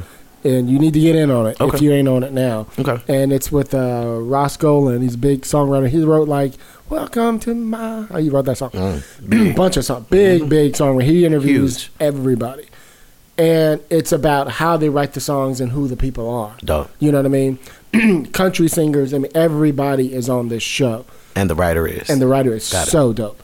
And the reason I was asking is he talks about how, uh, uh, like he'll interview you, for example, and you'll talk about how you, you know, went through your thing and you moved to LA, and eventually you started doing the sessions. Mm-hmm. you know what I mean? Where you just be in writer sessions and traveling here. You go to Nashville and try to write some stuff, whatever. Are you in any of those, or have you been in those sessions? And Mm-hmm. I because I, u- think you're a dope writer, and I think you're fast. I used to be. That's You know what what I mean? honed the gift. When I got with, uh, I owe a lot of that to Amille Harris. so when I was in New York, and we, she's a she's a church kid too. Mm-hmm. She was uh, out and working with John P. I believe. Uh, and uh, I was like, oh, you know, my family is this and this and that. And we was like, you know, we just kind of kicked it. Right. And so um, she was responsible for me not getting consumed in just being, oh, you a signed artist in New York. You need to get out here if you really want to experience in New York. I missed a lot of time in New York because I was in the studio, my own studio session. I was with my group out, you know. And she was like, you need to come and get in this city, Jack. you know, and I was like, all right. And I would go over there and um, she put me in some rooms. And so I, I was able to start understanding what's the writing process from the space of uh, here's a topic Right. Here's a track. Maybe there's not a track. Just all these different scenarios and having to speed up. And um, I was able to meet a lot of writers, Chanel Red, and some different people that I was thrown in and able to just come in. But because of my my mom, again, everything full circle. My mom would call me and say the theme of the song for the convention for PhD convention this year is hard head. I'm like, Mom, why you waking me up with this? Bye. and then I couldn't sleep, and I wake up, and I call her back. I got the song "Train Up a Child the Way He Should Go," you know. And now I then wrote the theme song for that Right, year. right. So it, it, kind of prepped me for fast writing. Um, but what also started happening was there was a shift in the type of writing that we did that was more geared to is it a radio hit? Yeah. That's that's the Is it sellable? Yes, that's the you know thing. Yeah. so then you start unlearn you you, you, you kind of go from just the place of like authentic writing to strategic writing Yeah. and then you know we went and saw the phase of artists saying uh do you remember during that time they had a who's looking list and you would go into these sessions and they would say okay here's the who's looking list, and you get a list of artists. Keith about- Urban is looking for a new. Uh, right. So they want a song, and this one is about bugs. but leave the second verse open because they want in on the publishing. there you go. And you know they do. That part. So you, you kind of learned it, but by the time I got to LA, no, not so much. It slowed down. I did much more of that in New York. When I got to LA, that was the first time that I was no longer as relevant in the game because LA has a culture of runs was a lot. Um, what do you mean when you say runs in the context? Um, vocal runs. Oh, vocal run, okay. Vocal runs. That's what I thought you were out here. about. Sure, Mhm. Um, raspy voices was not necessarily the thing. Is not necessarily the thing out here because that it's not common. Right. Um, and a lot. I say them first too, just to go and put myself out there before I boom my friends because I love y'all. but a lot of them they sung background for other artists, Right. and that just wasn't my career. And so when I got out here, I still was able to release a song and go on tour nationally uh, with the promoters and stuff that I had met along the way. They- like, oh, you got a new single out? All right, come on, deep, let's go. You know. And so they they the question that would I would run into in LA was, well, who you out with? I'm like me. Who you out with? what do you mean? and that, and the honor of that was not the same. It didn't land the same. And um, that was a hard, hard, hard thing because everything about artistry changed Yeah. for me. And what I thought that I was doing, I wasn't. I didn't ever pursue artistry because I wanted popularity. I pursued it because that's what I have a calling to do. Right, right. It's how I um my passion manifests itself, Mm-hmm. and I was always given a provision or a, a platform to do so. My way Right. When I uh, came up with my name Deep, it was because I was uh, trying to disassociate from the shadow of Donald Page, which my dad was Donald. Um, I had gotten older; they want to keep calling me Lil Don and stuff like that. So I started doing Donald, but I didn't really resonate with the name. Right. Um, and when I left, you know, when I got kicked out, and so I had to leave the church and all that kind of stuff. I guess I didn't have to, but I did. That was the subsequent part of it. Mm. Um, I didn't want to be associated with Donald. It reminded me of everything that Houston had represented for me at that time of You had to rein- restrictions. reinvent yourself. I had to reinvent myself. Pivot. Pivot completely. Vibe magazine documented my name change. Uh, first time I was in Vibe magazine, I was Donald Page. The second time, I decided I wanted to be deep. I had found the uh, definition of deep was to divulge lower than the surface level of meaning of understanding on any subject matter. And what I decided, that was my pact with God. God, I promise I ain't no probate, reprobate mind, and I, I, I'm not the prodigal son. You know, I go out there, I still love you. You know, and I got my first tattoo, and it was the Jesus thorns. Everything to not go to hell, but still be free, that kind of thing. But um, uh, the second time I was in, in Vibe, it was deep, uh, uh, capital D, a capital P, no space. And then I would still get introduced as DP. It was a capital D with a lowercase p the third time. And still get DP. Because everything about me was just being creative. You know, I didn't want to just be D E E P. Right. You know, so ultimately I, I landed with Well, where I'm your- at now. The Latin. Macron over the E. Yeah. Donald Pace, you know. So um, the E is actually not my middle name. My, Oh, it's not? my ex girlfriend used to call me Donald Eugene. Ah, okay. That's it. My middle name is Lee. Get that? Donald I always thought it was the E. Donald Lee. Donald Lee. No, that part. See y'all, country ass. Donald Lee. Donald Lee. That's what it was, and I hated that. And I'm like, yeah, so I can't. I can't rock with that. that don't go with the brand. But um, when I did that, man, like. Imagine that everything about art and creativity and presentation there for me had reached a level that if it was not on a certain level of excellence, I didn't want to do it. So doing the little shows, and I would do them because I understood I loved to sing and I knew that I needed to quote unquote pay my dues. But I had done that already. But I was still doing them. So I did the shows at the GS Lounge. I did Weber's. I did um, Foxhole. I, you know, I did the things that you were supposed to do. But I always felt like, oh, I'm not being fulfilled creatively.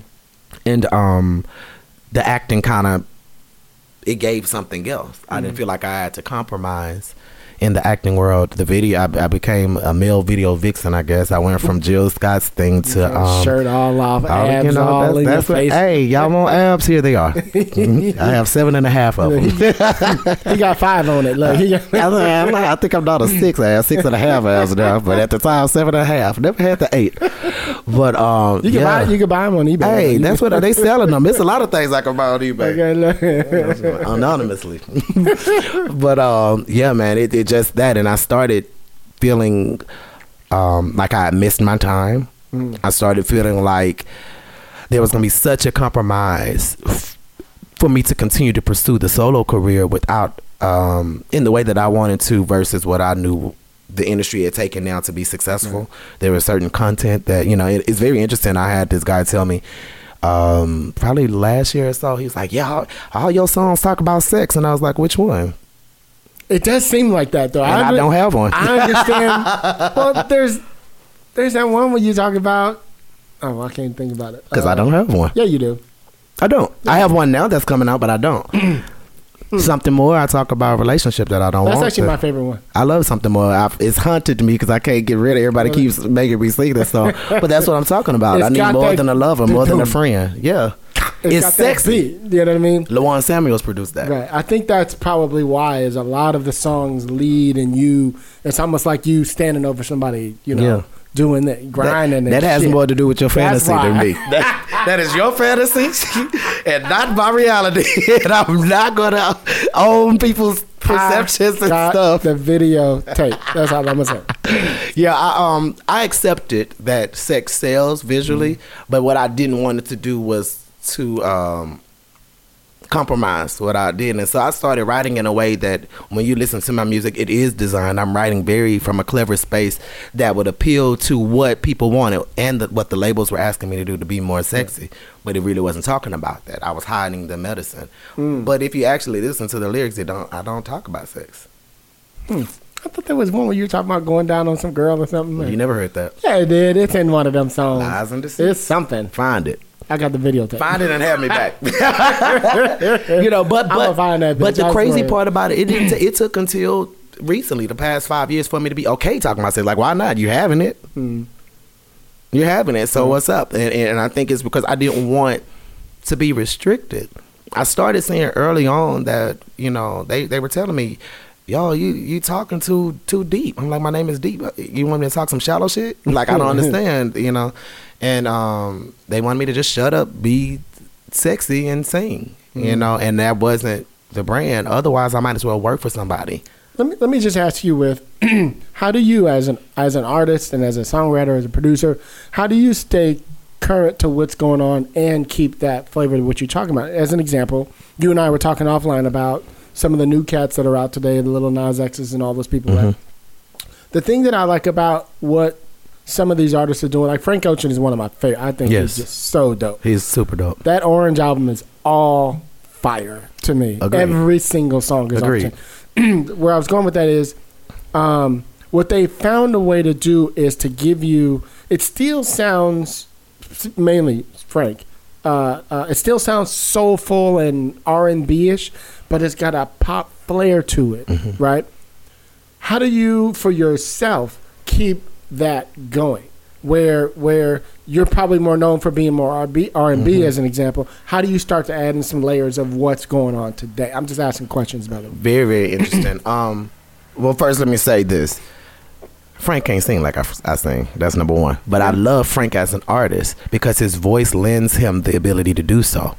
When It's I clean. it's, It's a clean. clean, So when I come in, I sound like soul. Yes, totally. Period. Yes. Like I sound Yeah. like soul. Yeah, so yeah. you can't take that away. So it's not to say one's better or, or not, in my opinion. But what it is is, um, it's kind of likened to, to Jazmine Sullivan. What took us so long to, to to really really get on because you can't just sing along with Jazmine. Right. You can't just sing along with a Fantasia.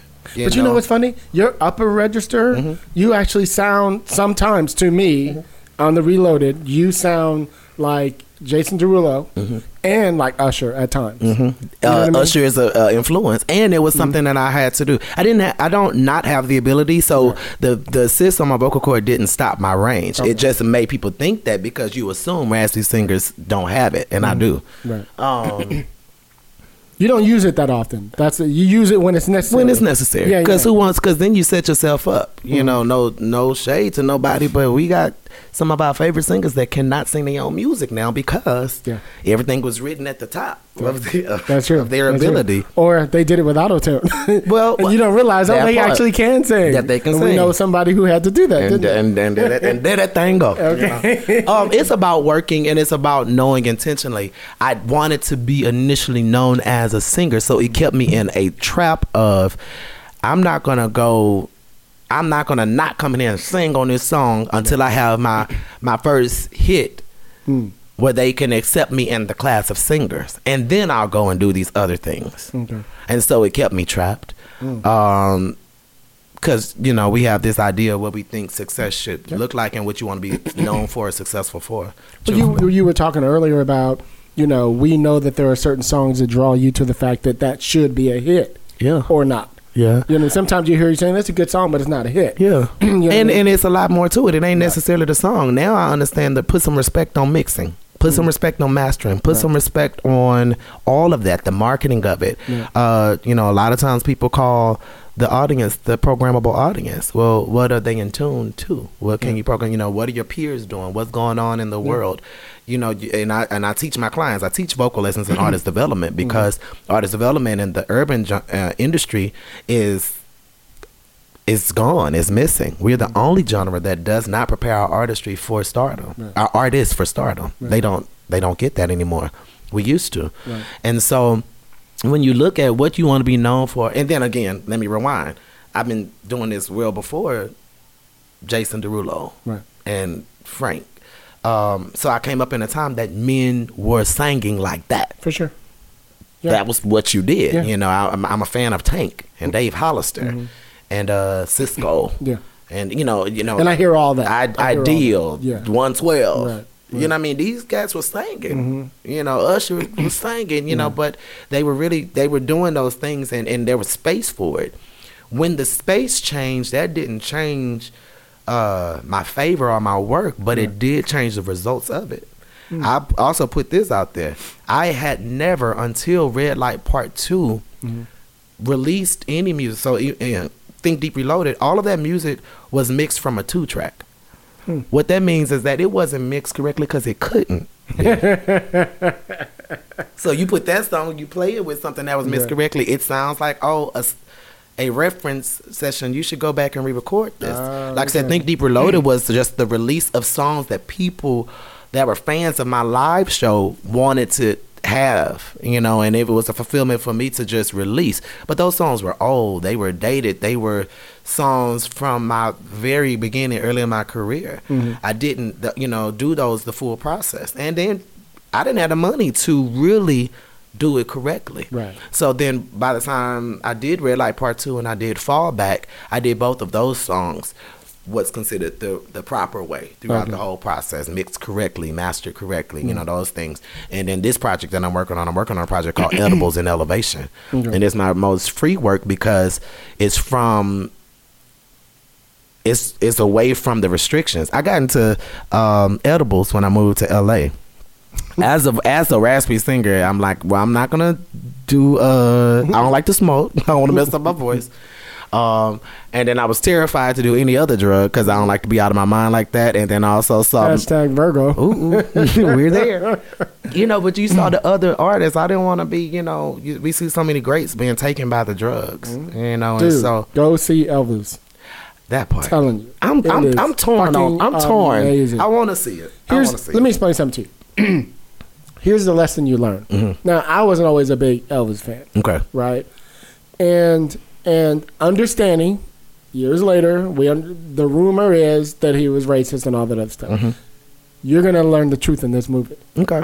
And what happened was the colonel, who was his manager, was the one who was like, "No, you can't do that. Mm-hmm. No, you can't." But I want to go to Mahalia Jackson's funeral. But I want to go to Martin Luther King. No, you know what I mean. I want to play this. Mm-hmm. And I believe that. I so believe you'll that. see that, and you'll see that he actually grew up with nothing but black people. My compromise is maybe. I'll see it on bootleg. Dude, go see. I'm The, gonna see it. I'm go see the movie. It's it's probably, and sometimes you know you're in the mood for something, and it Yeah. makes it better. The time that I saw it, we saw it last Saturday. Mm-hmm. It felt like the best biopic I'd ever seen in my life. I want to see it. I uh, that I have a friend, Lanisha Randolph, on the on the soundtrack. Um, so I, I definitely want to support her. But I, I I'm a, I love music, and and you can't grow up in the South and not know who Elvis and be a fan. You know, because I started off like, oh, it's Elvis. You know, I felt how I felt later on once we started hearing the things. Um, and, and and and I would say my personal journey through music is what made me feel some kind of way as as well. Not necessarily just Elvis, but just that we aren't allowed Yeah. to do what's true to us and authentic to us as as artists. Right. Uh, and when I say we, black men, Mhm. you know, black people, period, we're not allowed to just do that and get the support. We're often told that it's dead, R&B is dead, that the people don't want it, and then we look up and see our white counterparts do it, Oh yeah. and that's a slap in the face. And then they'll come to us Yeah. To uh, sing background or come to the studio Oh, I- and vocal arranging and vocal development. I, I tease with my husband because you know we watch American Idol and all those shows, Mm-hmm. and they will do that where somebody comes from the church and they do too many runs, Yeah. Mm-hmm. and they're like not so many runs, and they're they're like taking them more pop or whatever. And I tell Scott, and then the white guy will go in and he'll do it and they'll love it, Oh my and God, I'll so say, amazing. "Did you see the difference there?" I said. The di- the only thing different is in our churches you could find one or two of them and damn near every church they can Every sing like that. And I said, it's fascinating to us when we can see a white person who could sing or dance like that. Yeah. I still see something missing in most of those dancers. I still see just one little, they're dope as fuck, but the rhythm isn't just quite perfect. Like there's something. Well, you know, what I mean? it's the Not- difference being influence and that's something Yeah. being innate. Yes. You know, um, I didn't have the formal training as a dancer. Mm-hmm. Um, I went to the ensemble theater with uh, uh, it was a thing that you did during the summertime, young performers, and I was there with people uh, that were going to do some things. Uh, you may have heard of Solange, Mm-hmm. and uh, Miss Mykie became a host on 106 & the Park. But this is a time that during the summertime you got to come there and you did you you you honed your craft in different disciplines. So this is my first time going to an actual dance class, and then to play the piano, and then the acting class. That's when I first got the acting bug, uh, way back then. And there was something to natural talent in that way, and now when I look at it, I think that influence is de- definitely important to the continuation of craft and honoring skills and things like that. But if you're not allowing people that naturally have that Yeah. to represent it, Yeah. then it loses its sauce. Yeah. For Bottom sure. line, For it sure. loses its sauce and it loses its authenticity, and it becomes just the imitation thereof, as opposed to getting it from the source. I was thinking about Johnny Gill for Mm-hmm. some reason when you were just talking a moment ago. He's one of those guys to me had like one of the best voices back in the day. Yeah. And who could run the fuck and do I mean, all of that. All of the tricks. I mean, when he came in a new edition, it was like new edition and Johnny. I mean, just like a, and believe me, all of them can sing, but Johnny just took it a whole. Mm-hmm. and they'll tell you Johnny level. is Johnny. I mean, come on. and so I was just thinking about him in the sense that where is his? Now he still does you know shows and stuff and New Edition and all that stuff, but it's like what happened to his career with that voice? Because I remember when I was growing up, I was like, man, if I could sing like that, I'd be dangerous. That's what everybody You know what I'm saying? But with you being dangerous, it, okay, we going there. But I, but Yes, remember, okay. I also come from musical theater, so I know how to slow down the runs. But that's what I'm saying. but I want to be able to do them when I want to do them. And and that's the thing. But who is to say? We love to say when it doesn't threaten us that artists are able to be artists and authentic. but then when we feel threatened, we feel some kind of way. Now we say you're doing too much, and I just don't understand how the hell I'm doing too much because I felt it. You know, in this place of woke. You know, it's just very very interesting That's the interesting. control of it. yeah. You know, um, that somebody that does that naturally. You know, um, when I do a run, I'm not doing it. Ooh, let me do this run to show mm. you I can. I'm doing that because I felt it there, mm. and that's one of the things that I do teach my clients in the artist development and vocal space. Why did you do that? Mm-hmm. Why? And it's like adding the right inflection Yeah. into something. And that's something that really can't be taught. I mm. can't teach you the best place to do a run. That's your voice. That's your. That's my voice. That's my passion. Mm-hmm. The run represents what I felt. Right. It wasn't necessarily because I was impressing you. It's what felt good to me. Right. And if that's authentic and what felt good to me, how the hell is it wrong? Somebody help me. You know, I just got a question for the people in the, in the back, the people upstairs. You know, mm, Lord. you know, I just just want to know. You know, but and and I think that that's where we got into the slippery slope of things. You know, um, those people that sung like that were dangerous because they had a way. Uh, they have a way we have a way of impacting. We have a way of pricking your soul. We do have a way of making you feel things. Right. Um, I have much more fan base in my live show than I did in my recording because I was stripping all of it away. Oh, interesting.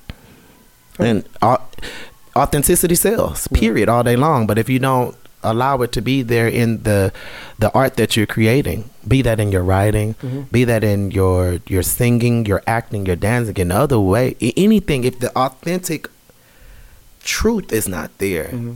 it will not impact the masses. We know when somebody's fake. Yeah. Oh, sure. We know when somebody's trying. Mm-hmm. That's why you can say, "Oh, I, it's, it's something not right there," because we know learned versus Right. this is what naturally comes out. And so um, I had to take a step back. Man, I sat down. I stopped singing solo. I stopped going to a lot of gigs. I had did it. I watched my peers start coming from the background, and we were doing these things in reverse. Uh, so again, like I said, it wasn't no shade. But when I got here, they was like, "Who you out with?" Me. And then I watched them start wanting to go out because then they start getting impacted. Their their livelihoods when their bosses would get pregnant or their bosses would get sick or they would die. Or All that dependence on somebody. all else. that dependence on somebody. So then they start trying to find who they were as Right. an artist. Well, imagine me who was dating to work in this city. Right. And um But see, that goes back to all of your, even as a child, as a teenager, all your producing Mm-hmm. you were doing in the choir, which had to get ready for Sunday. You had to organize everybody dressing the same, Mm-hmm. setting the lights, go organize, you know, all the lo- logistics and all the line producing you had to do, so that when God bless you now, when you go out on your tour, you don't need seventy people to do it. Mm-hmm. I don't. You can set it all up yourself. I can, but I don't want to. But you know my point. You know my but point. okay, you're right. And But it was lessons can. I had to learn. I, I literally I remember um, Jill Scott came out with Golden, Right. right, and it's some years ago. And uh, I was doing my little residencies around Houston, Mm-hmm. and uh, I came back to Houston, and um, I remembered the uh, I had my background singers and, and me, and we all dyed our hair gold, well blonde That's funny. For the show. Right. And it was fire. It was dope. The show was amazing. But me just very spontaneous and artistic at that time. I forgot your hair's gonna be blonde for a while now. Yeah, I just yeah, yeah. Like I'm thinking for the show, but nothing else. Your, la- your label would never allow you to do it. Listen, So- never. Yes. And I literally had to walk around with this hair in Houston. in Houston, the South. Then, Yes. Woo-wee. Um, and Sisqó was doing this thing, and they he trying to be baby Sisqó. It was all of that. I'm But I remember when I got to church to sing that Sunday, and uh, one of the la- one of the girls she uh, sung in the alto section, and she saw me. She said, "Oh, you're living your life like it's golden," and I was like. Huh, they about to try me, and I had to lean in instantly with my decision to to do that Right. but it also taught me that what you do will last and you can't control people's mm-hmm. perception. You can't just make sure that you're doing it for the right reasons which is because it feels right to you. Because if you anchor that thing in anybody else's their their reception to it or their approval of it yeah you in for That's why I was telling you, you know, and I was being upfront with you, like it, the, those first, you know, 15, 10, 15 years when I moved here, yeah I would I wouldn't go home unless I had something to tell them I had something to do. Facts. You know what I mean? Like I was lost in that. Yeah. I got to prove something to everybody because I was in the back of the line until I did something. yeah You know what I mean? yeah And so I totally, totally relate to like all of that. I also relate to being the guy I told you in my neighborhood. And when I was 14 years old, I'm walking around with. I had a Kid 'n Play haircut before Kid 'n Play ever existed. Mm-hmm. Mm-hmm. 84. I had mm-hmm. that cut. I did it myself. i believe it I have photos everywhere. i want to see them Oh yeah, I got it. and so and so what I'm saying is, um, but I was choosing to roll in who I felt to be. Yeah. And here's the irony of it all: is is in most movies like the punk rock kids or like the outsider weirdo, you know, druggy little kids. None of us did drugs in my group, right? None of us drank. Uh, uh, one of them eventually did, and then uh, two of them eventually. And then what happened was, um, when I think about it now, like I just went back home last weekend. I went to go do this big shoot in Sacramento. So I stayed with my my homeboys, one of my old rude boy friends, and we were talking about this. And I said, and we were talking about the style and how we dressed and all this stuff. And I was like, you know what's funny is to the outsider we were a bunch of weirdos, but we to ourselves were the coolest things in the world. facts You feel me? And if I- you believe it, so I relate to that is Yeah. where I'm going. Yeah. You know what I mean? Is that if you embrace that, Mm-hmm. other people will feel that and you can walk into a room. I would go into the church with my fucking suit on, with my black fingernails, my eyeliner. you know what I mean? Mm-hmm. and what y'all what? What they gonna say? I'm here. you know what I'm saying? but I was rolling in me. Yeah. And all they could do was be like, this nigga crazy, but dang. Yeah. You know, I Yeah. wish I was that bold. I started finding later on, people were admiring me all those years. Mm. You know what I mean? Even my, my home, my gang member homeboys are like, dang, man, I always wish I was like you, man. When you could do your Free. thing. About, you know what I mean? So I know, I'm sure you get a lot of that. I, I get it. it Cause that's what felt good, Right. and uh, I, I couldn't as much at home. That's why, though it was a traumatic time, uh, you know, I put myself through senior senior year, Right. you know, and I've been on my own since then, you know. And, and here's the thing: me and my mom's relationship is amazing now. She actually, I That's maturity. She Maturity edited of- this book, Really? Fall Back to Step Up, you know. So, um, but it is the maturity of it. Mm-hmm. But during that time, I was just so free. I felt like it needed to happen Mm. for me to be able to live in. Yeah, I dyed my hair blonde. right. You know, if I did that at home, I would have gotten in trouble. Mm. I was still getting whoopings at 16. 16. You know what I'm saying? Wow. You know, so like, you know, my my my story is my story Mm-hmm. because it's mine, but it's necessary, right? But the thing about it is, when I got to LA, I think that's when I had.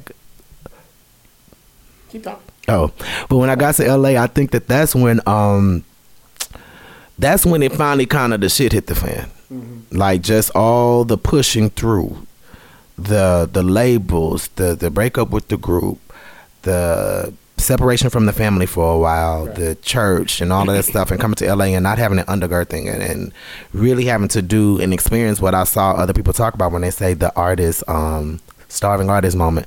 Um, I experienced that in LA. I experienced uh, some of my counterparts thinking that I was, I thought I was Hollywood because I was already a Right. solo artist Right. and things like that. So I wasn't getting the calls for the background and the session and this and this and that. And I could do the things that they couldn't do. I could read music. Um, That's important. that part. I could read music. I was t- teaching piano lessons, Mm. you know. Um, so those things kind of happened, and so the acting world embraced me. And now, uh, are you still in that? Are you have an agent? You still going on auditions? Like, where are you at with that? I that? don't go on. other- My agents dropped the hell out. I have a commercial agent, but my theatrical agent dropped the hell out of me because as soon as we got, uh, first of all, He feel like what happened was what happened was he was calling me for auditions, and the music had picked back up, Oh. and I was gone. So yeah, you I know, would have I would have dropped you. he was like, "Okay, look," um, and he was really, really good. He got me into some auditions. I remember my first major audition with him, which was probably my second audition he sent me out on, Mm-hmm. and I get to this. Uh, I'm not gonna say the name. I'll say No, that for another time. But I get to this audition, and the agent uh, was there, Mm-hmm. and you know the person that's in there reading with you. But as Cast, casting director. as the casting director, and as I'm sitting in the waiting room, they Mm. come out and they open the door, and there's this laugh going on, and out walks Jamie Foxx, reading for the same damn part as me. Exactly. Ah, shit, you know, Right. this is my like second Yeah. audition ever, Right. because uh, my career had been very much based off of my show up everywhere else was my audition, so I was getting called for things, you know. You're being brought in. I was being brought in. Like, yo, come on. You available? Yeah, let's go. Right. So this is my first like oh, you have an agent that's sending you to go audition. Y'all want me to Mm-hmm. I can do it, I promise, you know, that kind of thing. And out walks Jamie. And I'm like, that's like Jamie Foxx. Right. Mm-hmm. And he speaks, good luck. And I go in and they're laughing at whatever joke he done made and I'm Mm-hmm. like they're not even really paying attention. They're like, "Go ahead, star you out. He's so crazy." You know, and they're going, and I'm like, "Ah." Uh, needless to say, I did not get that part. Right. But I remembered then being excited about the work of it because I felt like that was an opportunity for me to prove myself. Um, and not to say that the acting world doesn't have its challenges, Mm-hmm. but ultimately my uh, my theatrical agent dropped me because I wasn't available. Sure. Literally, I started doing the the music video things. I wanted to learn on uh, uh, on set. Uh, I was very close. I had gotten close to Alan Kinnemar before he passed. He was over at uh, Central Casting, and so he would say, if you're not working, you know, and you want to work, do some stand-in work and learn on on the job. Let me know, and he would get me in to do those things. And so I owe him a lot to what the technical training and things like that. Um, but then the music picked up. Literally, uh, I got the Beyonce call for Precious Lord at the Grammys And from that, that just opened some of those doors to the background singing world that I had never really, really embraced. I had done background singing in the gospel music industry mm-hmm. with your Kim Burrell and things like that. That was more so Houston Association, mm-hmm. family things. So they was able to bring me in. But when I got here, this was L.A. This is TV, you mm-hmm. know, and It's so the it's, from, the it's big- the big deal, you know. So it's from from Grammys with her to ESPYS with Chance the rapper and you know just a whirlwind of things um i've continued to work with b since then um um and then the kanye Y'all see that he called it B like that's his cousin. See everybody called about? See what beyonce b about? See what I'm talking about? Like you know, everybody calls bb what like you she call her? called him yesterday or some shit. what's up girl i mean we share the same birthday same city all of that's true. That's true. but um literally but um consummate professional consummate and uh makes you work Right. makes you work to your your next level and not because she's forcibly making you but because she is she's working that hard you you want to Right.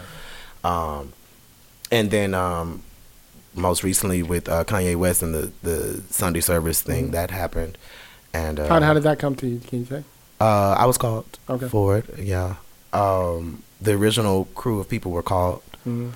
when it started. I don't think we at the time knew that it was going to be the thing that it became. Right. That wasn't necessarily the uh, Yeah, I watched the the uh, journey. the documentary about it. It was it was fascinating. yeah, He's an interesting cat. He's an interesting cat. he is, and I and I learned a lot. Mhm. It, I owe my experience through my experience with Kanye that helped me get back to a freer space of creativity. Hmm. It's how I am able to record now and get out of my work on mine of professionalism, Right. Out of what will sell. Mhm. He don't give a damn. And to be honest, I'm in a place I don't give one either. I don't even think I have any to give. Yeah, at he this goes point. with his instincts. His goes with his instincts too. instinct. He's like, y'all don't like Jesus walking. I'm telling you, this Yeah. is gonna be. This is huge." it. Matter of fact, I'm gonna say it in the verse that y'all ain't gonna like. I promise you, gonna like it. You know what I'm and that's saying? where I'm at. I'm, I Exactly. mean, this this music now, man. Edibles and Elevation by title alone is already something that I know that my church world connections are gonna be like, Ugh. And they already started. Right. You know, when they read this book, Fall Back to Step Up. Actually, the whole when I finished uh, writing this, I spoke to one It's, of my. a, it's a short book. It's a very short book. Mm. It's an easy read. But when I wrote the book, I sent it to one of my mentors, Marion Brooks. He's an author, and he said, "You know, Deep, this is really, really dope, and your superpower is you. Hmm. People like you, Right. and if I don't know you, I won't be able to get what I need to get from this." Hmm. So you should introduce yourself, and so I went back, and so now it's a part memoir, part self help book, as opposed to it was just solely self help Right. but I share a lot of my stories, a lot of my things.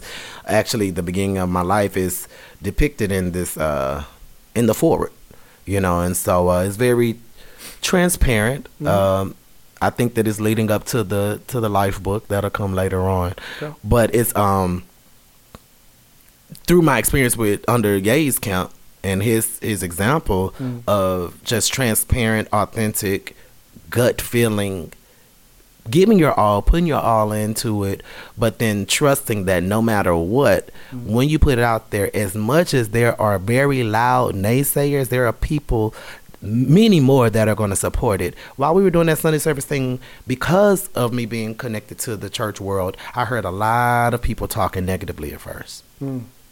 Until they thought that they can get connected to it and get a piece of Yeah, it. of course. You know? um, but there was, I saw, so I heard a lot of the talk, but I saw much more support that outweighed the, the numbers of the people that were talking. And then it just made me realize that negative talk is just very loud, but it doesn't mean that it's the common consensus and, or that it's the primary thought. It's just Dude, loud. peop, rappers were dogging Hamilton. yeah. yeah. Didn't change the fact it's worth a billion dollars. You get what I'm saying? Like, so- it's still dope as fuck. Let them talk. Yes. Matter of fact, please talk. Let's talk about it. I make I make the joke every like six months or so that you know I don't I don't miss acting because I mm-hmm. get to it's an extension of what I do now and now I mm-hmm. get to hire people mm-hmm. to do stuff. but if I could be Aaron Burr in Hamilton, uh-huh. I do it, or I could be um, Mos Def's role in Top Dog. Mm. That those two roles are roles that I would go back to do. I want to do something. I, I, I'm more of a. I want to do like a, a scandal or or um, Euphoria. Okay, I, they shoot um, that here. Well, I mean, you know, the people holler at me. Zendaya and them be down there. Hey, down I there? met her dad. He's really, really cool. Yeah. Really, really cool. Okay. Um, yeah, I want to do that kind of stuff. I think that uh, there's a fulfillment for me in the music space, Mm-hmm. and this album, being able to do it, uh, I'm sinking all my money into it, but being able to do it without skipping Right. um, any type of steps, without leaning on favors, without leaning on relationship. Because the thing about relationships, it sounds good, Mm-hmm. but people don't treat it with respect. You know, relationships will ta- have them taking something they should have had done in 24 hours, and it'd be two months, and you're like, "Yo, you got my mix," you know. One of the things that I was thinking about is like I haven't had Levi on the show yet. Uh, Levi, shout out to Levi. We both Mm-hmm. what up, Levi? Um, and mainly it's because, and I've told him, so I'm keeping it real with Yeah. you. I, I I think every year he's getting better. He just isn't at that level yet for me. He wins lots of awards at you know Mm-hmm. Yeah.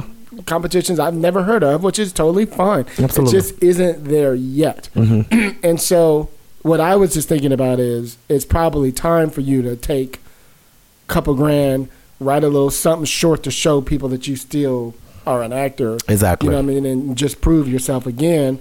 Maybe it's time to get yourself another rep. You know, who knows? But uh, Absolutely. unless you're planning to just focus on the music because your new album's coming out. Well, the the music, the, the it's it's all about design. So I'm working on a short film that's going to that follows the Ford. okay. And so I have a, a writer by the name of uh, Corey Emanuel. Okay. He wrote a short film f- uh, based off of my story um, and this Ford.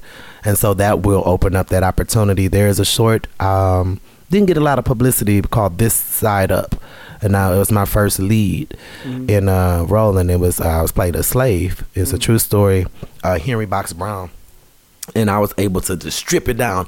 Funny, at the same time of me filming filming that in L.A., I was a uh, Chippendale in in Vegas. So Of course you were. I was being like lusted after the weekend driving to, to L.A. to uh, film this this grungy Yeah. slave that mailed himself to freedom, and um, I had so much just I have so much respect to the craft of it. The way that I was able to uh, just disappear into the acting, the way that I was able to, the feeling that I had, just being able to sell out, if you will, it's something that I feel like, Let in- go. it- yeah, and I feel like it's something that in music you don't get a lot of opportunities to do that until that one moment that you're on stage. And so um, I told my mom, I was like, yo, for the first time, acting is like that passion is i mean it's rival music for me Mm, you know? Uh the, the the music deserves it because of my commitment to it over the years. It deserves my full passion Let me, let me just it. ask you this then. You clearly, at almost 40, Mhm.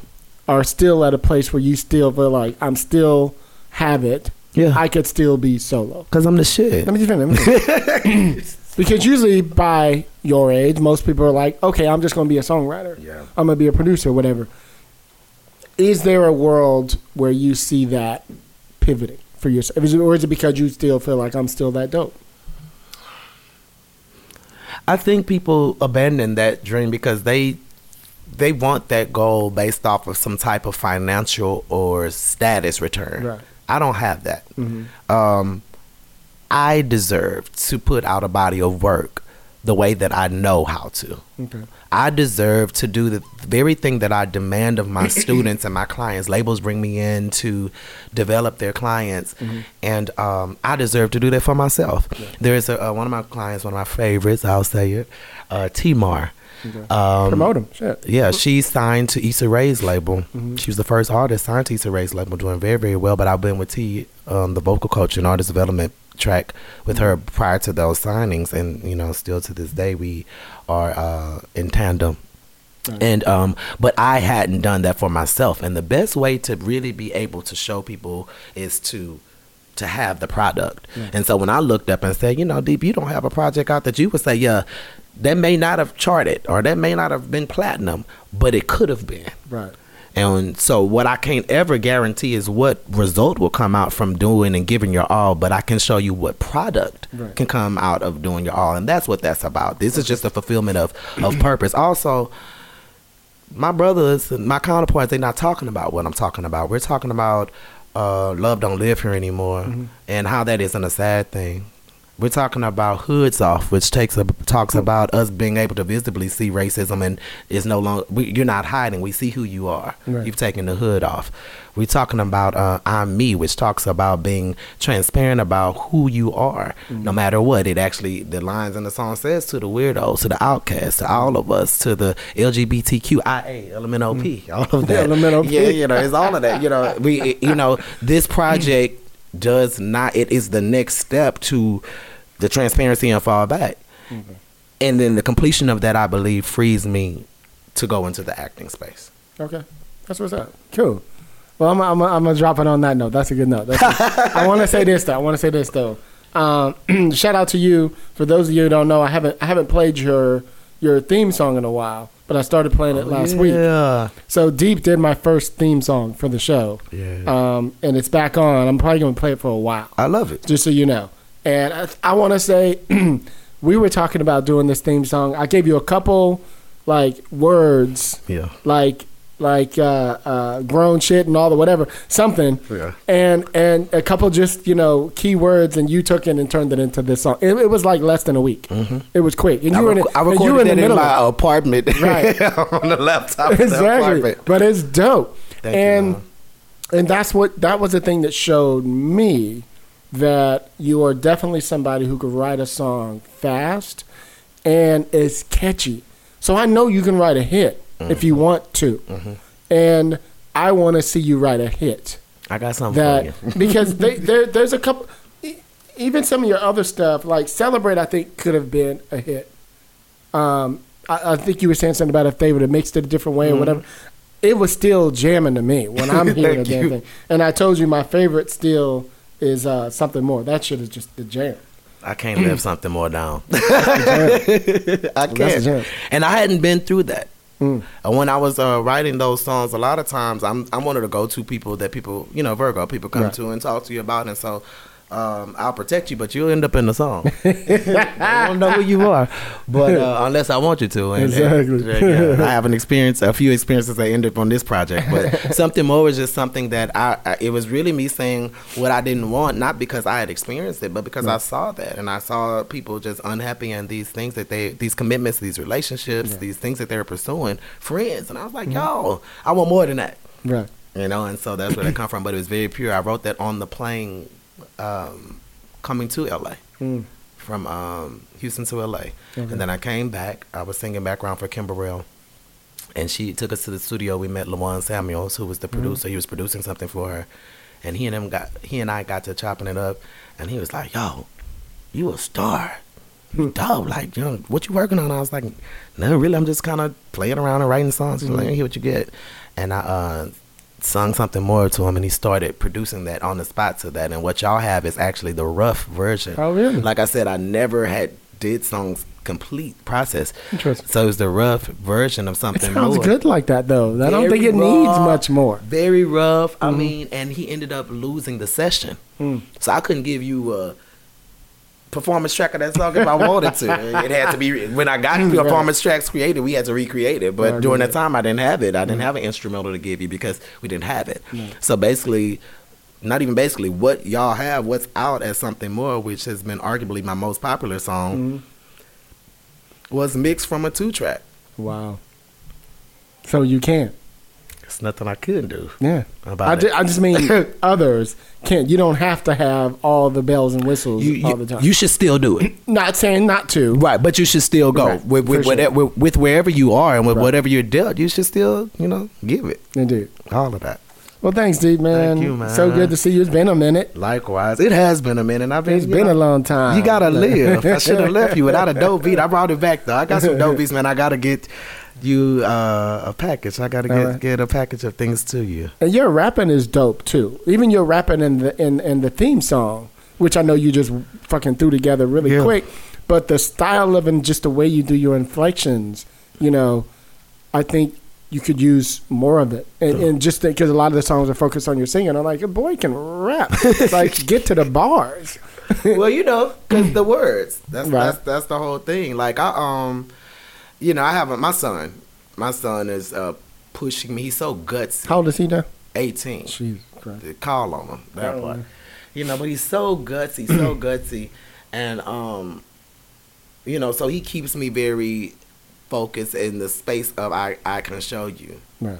how and why I push you hard. You know, this is what this is the result of being pushed. This is why I'm hard on you. This is why I think like this. This is why I rock like this. But art is art. I remember thinking rap was so separate from singing and, and whatever, you know. Mm-hmm. But really, it was all a creative extension. It's an extension, yeah. It's just a creative extension, and not not like no boxes. That's my shit. Like, and that, I have a song on this project. No boxes. Lizzo. no, exactly, Lizzo. Right, right. And just because you can do something doesn't mean that that's what you're supposed to do Correct. all the time. You know, but I had to give myself permission that you don't gotta sing them under the table this time. right. This song is you can play with the different parts of your voices. I got song. Oh, this ain't nothing new. Been having it for a long time. You know, I'm singing from that space. Right. Then I have something that I'm giving you. Love don't live here anymore. Mm-hmm. You know what I mean? Being able to feel comfortable with all the nuances of what I've, I've been given. That's why I have to still give it because I never did. And I think that when you have purpose, um, life is about fulfilling it. Mhm. You know, so I'm in the fulfillment stage. So That's thank you for sharing your Indeed, platform with me. indeed. Doc. No doubt, no doubt. Uh, where can people follow you? Where can they buy the book? Where can they get the music? You know, shout it out. Absolutely. Okay, so um, my name is Deep, spelled with one e. It has a Latin crown over it, but you can't Is it put that capital. D, low E, capital P? Yeah, I mean, but that doesn't matter when they searching. They can they can do you know, or you can look Donald Deep page, and then a lot of things will pull up. But I'm on all social media platforms. Think Deep, T H I N K D E P at Think Deep, or uh, my official website is thinkdeep.com, uh, which is where you can get the book if you want to get the book direct through me. Um, it's called fall back to step up. Sometimes you have to sing to yourself because you should before you sing to somebody else. Make sure. and then um, the uh, edibles and the elevation is coming soon. okay. Yeah, and you'll be able to find that. But there's music out on all the platforms. There's uh, the song "Fallback" that does kind of accompany the book. It preceded it, but it accompanies it. And then uh, "Red Light Part 2, which is what you was listening to, uh, is out there as well. But yeah, I'm available on Apple Music and Spotify and all those things that you listen to. That we only get a point zero zero zero whatever cents You gotta per sell. spin. Gotta sell five million to get three dollars. Yeah, I'm like, yo, I got my royalty check. Let's go to McDonald's. but yeah, I live by nothing that's happened since y'all. Really, all of this for me is just encouraging you to what to to take your journey and to take what you're feeling and combine them in a way that um, feels true, feels authentic, and serves your purpose. Because your purpose may not look like whatever barometer of success that the outside forces tell you it should be judged by. It could be just by impacting that one person that will change the world. So you have a job to fulfill the work that's on your plate to fulfill. That's what's up. On that note, I'm your host, Hilliard Guess. You guys can find me on Twitter. I say Twitter like I'm cool. Twitter. You guys can follow the show. Screenwriters are, are on Twitter. Any questions, screenwritersrantroom at gmail.com. Please go on iTunes, Stitcher, Apple Podcasts, Spotify, whatever you listen to. We're all over the world. Um, shout out to everybody who's always commenting and uh, uh, retweeting and posting and all that. We appreciate you guys. As you see, our show is also we interview all kind of people. So those of you who are interested in writing songs and producing and all that, you see we have all kind of people in here. So shout out to the shout out to y'all. Um, so if you guys are grown, thank y'all. We appreciate it. Y'all know how we do it on the rant room on the show. We keep it real. We keep it opinionated. We keep it 2022. Peace, y'all. Everyone got one. What's your opinion? This is the rant room. Tongues won't be bitten. Ain't no rules, just spill it, and anybody can get it. No limit. We here to kill it. You tuning into the thrillers, and no, ain't no stopping. Any topic, even the random. Big as a brand. I hope that you ready. We entering in the zone soon. We on a grown shit. Welcome to the rant room. That's it. That's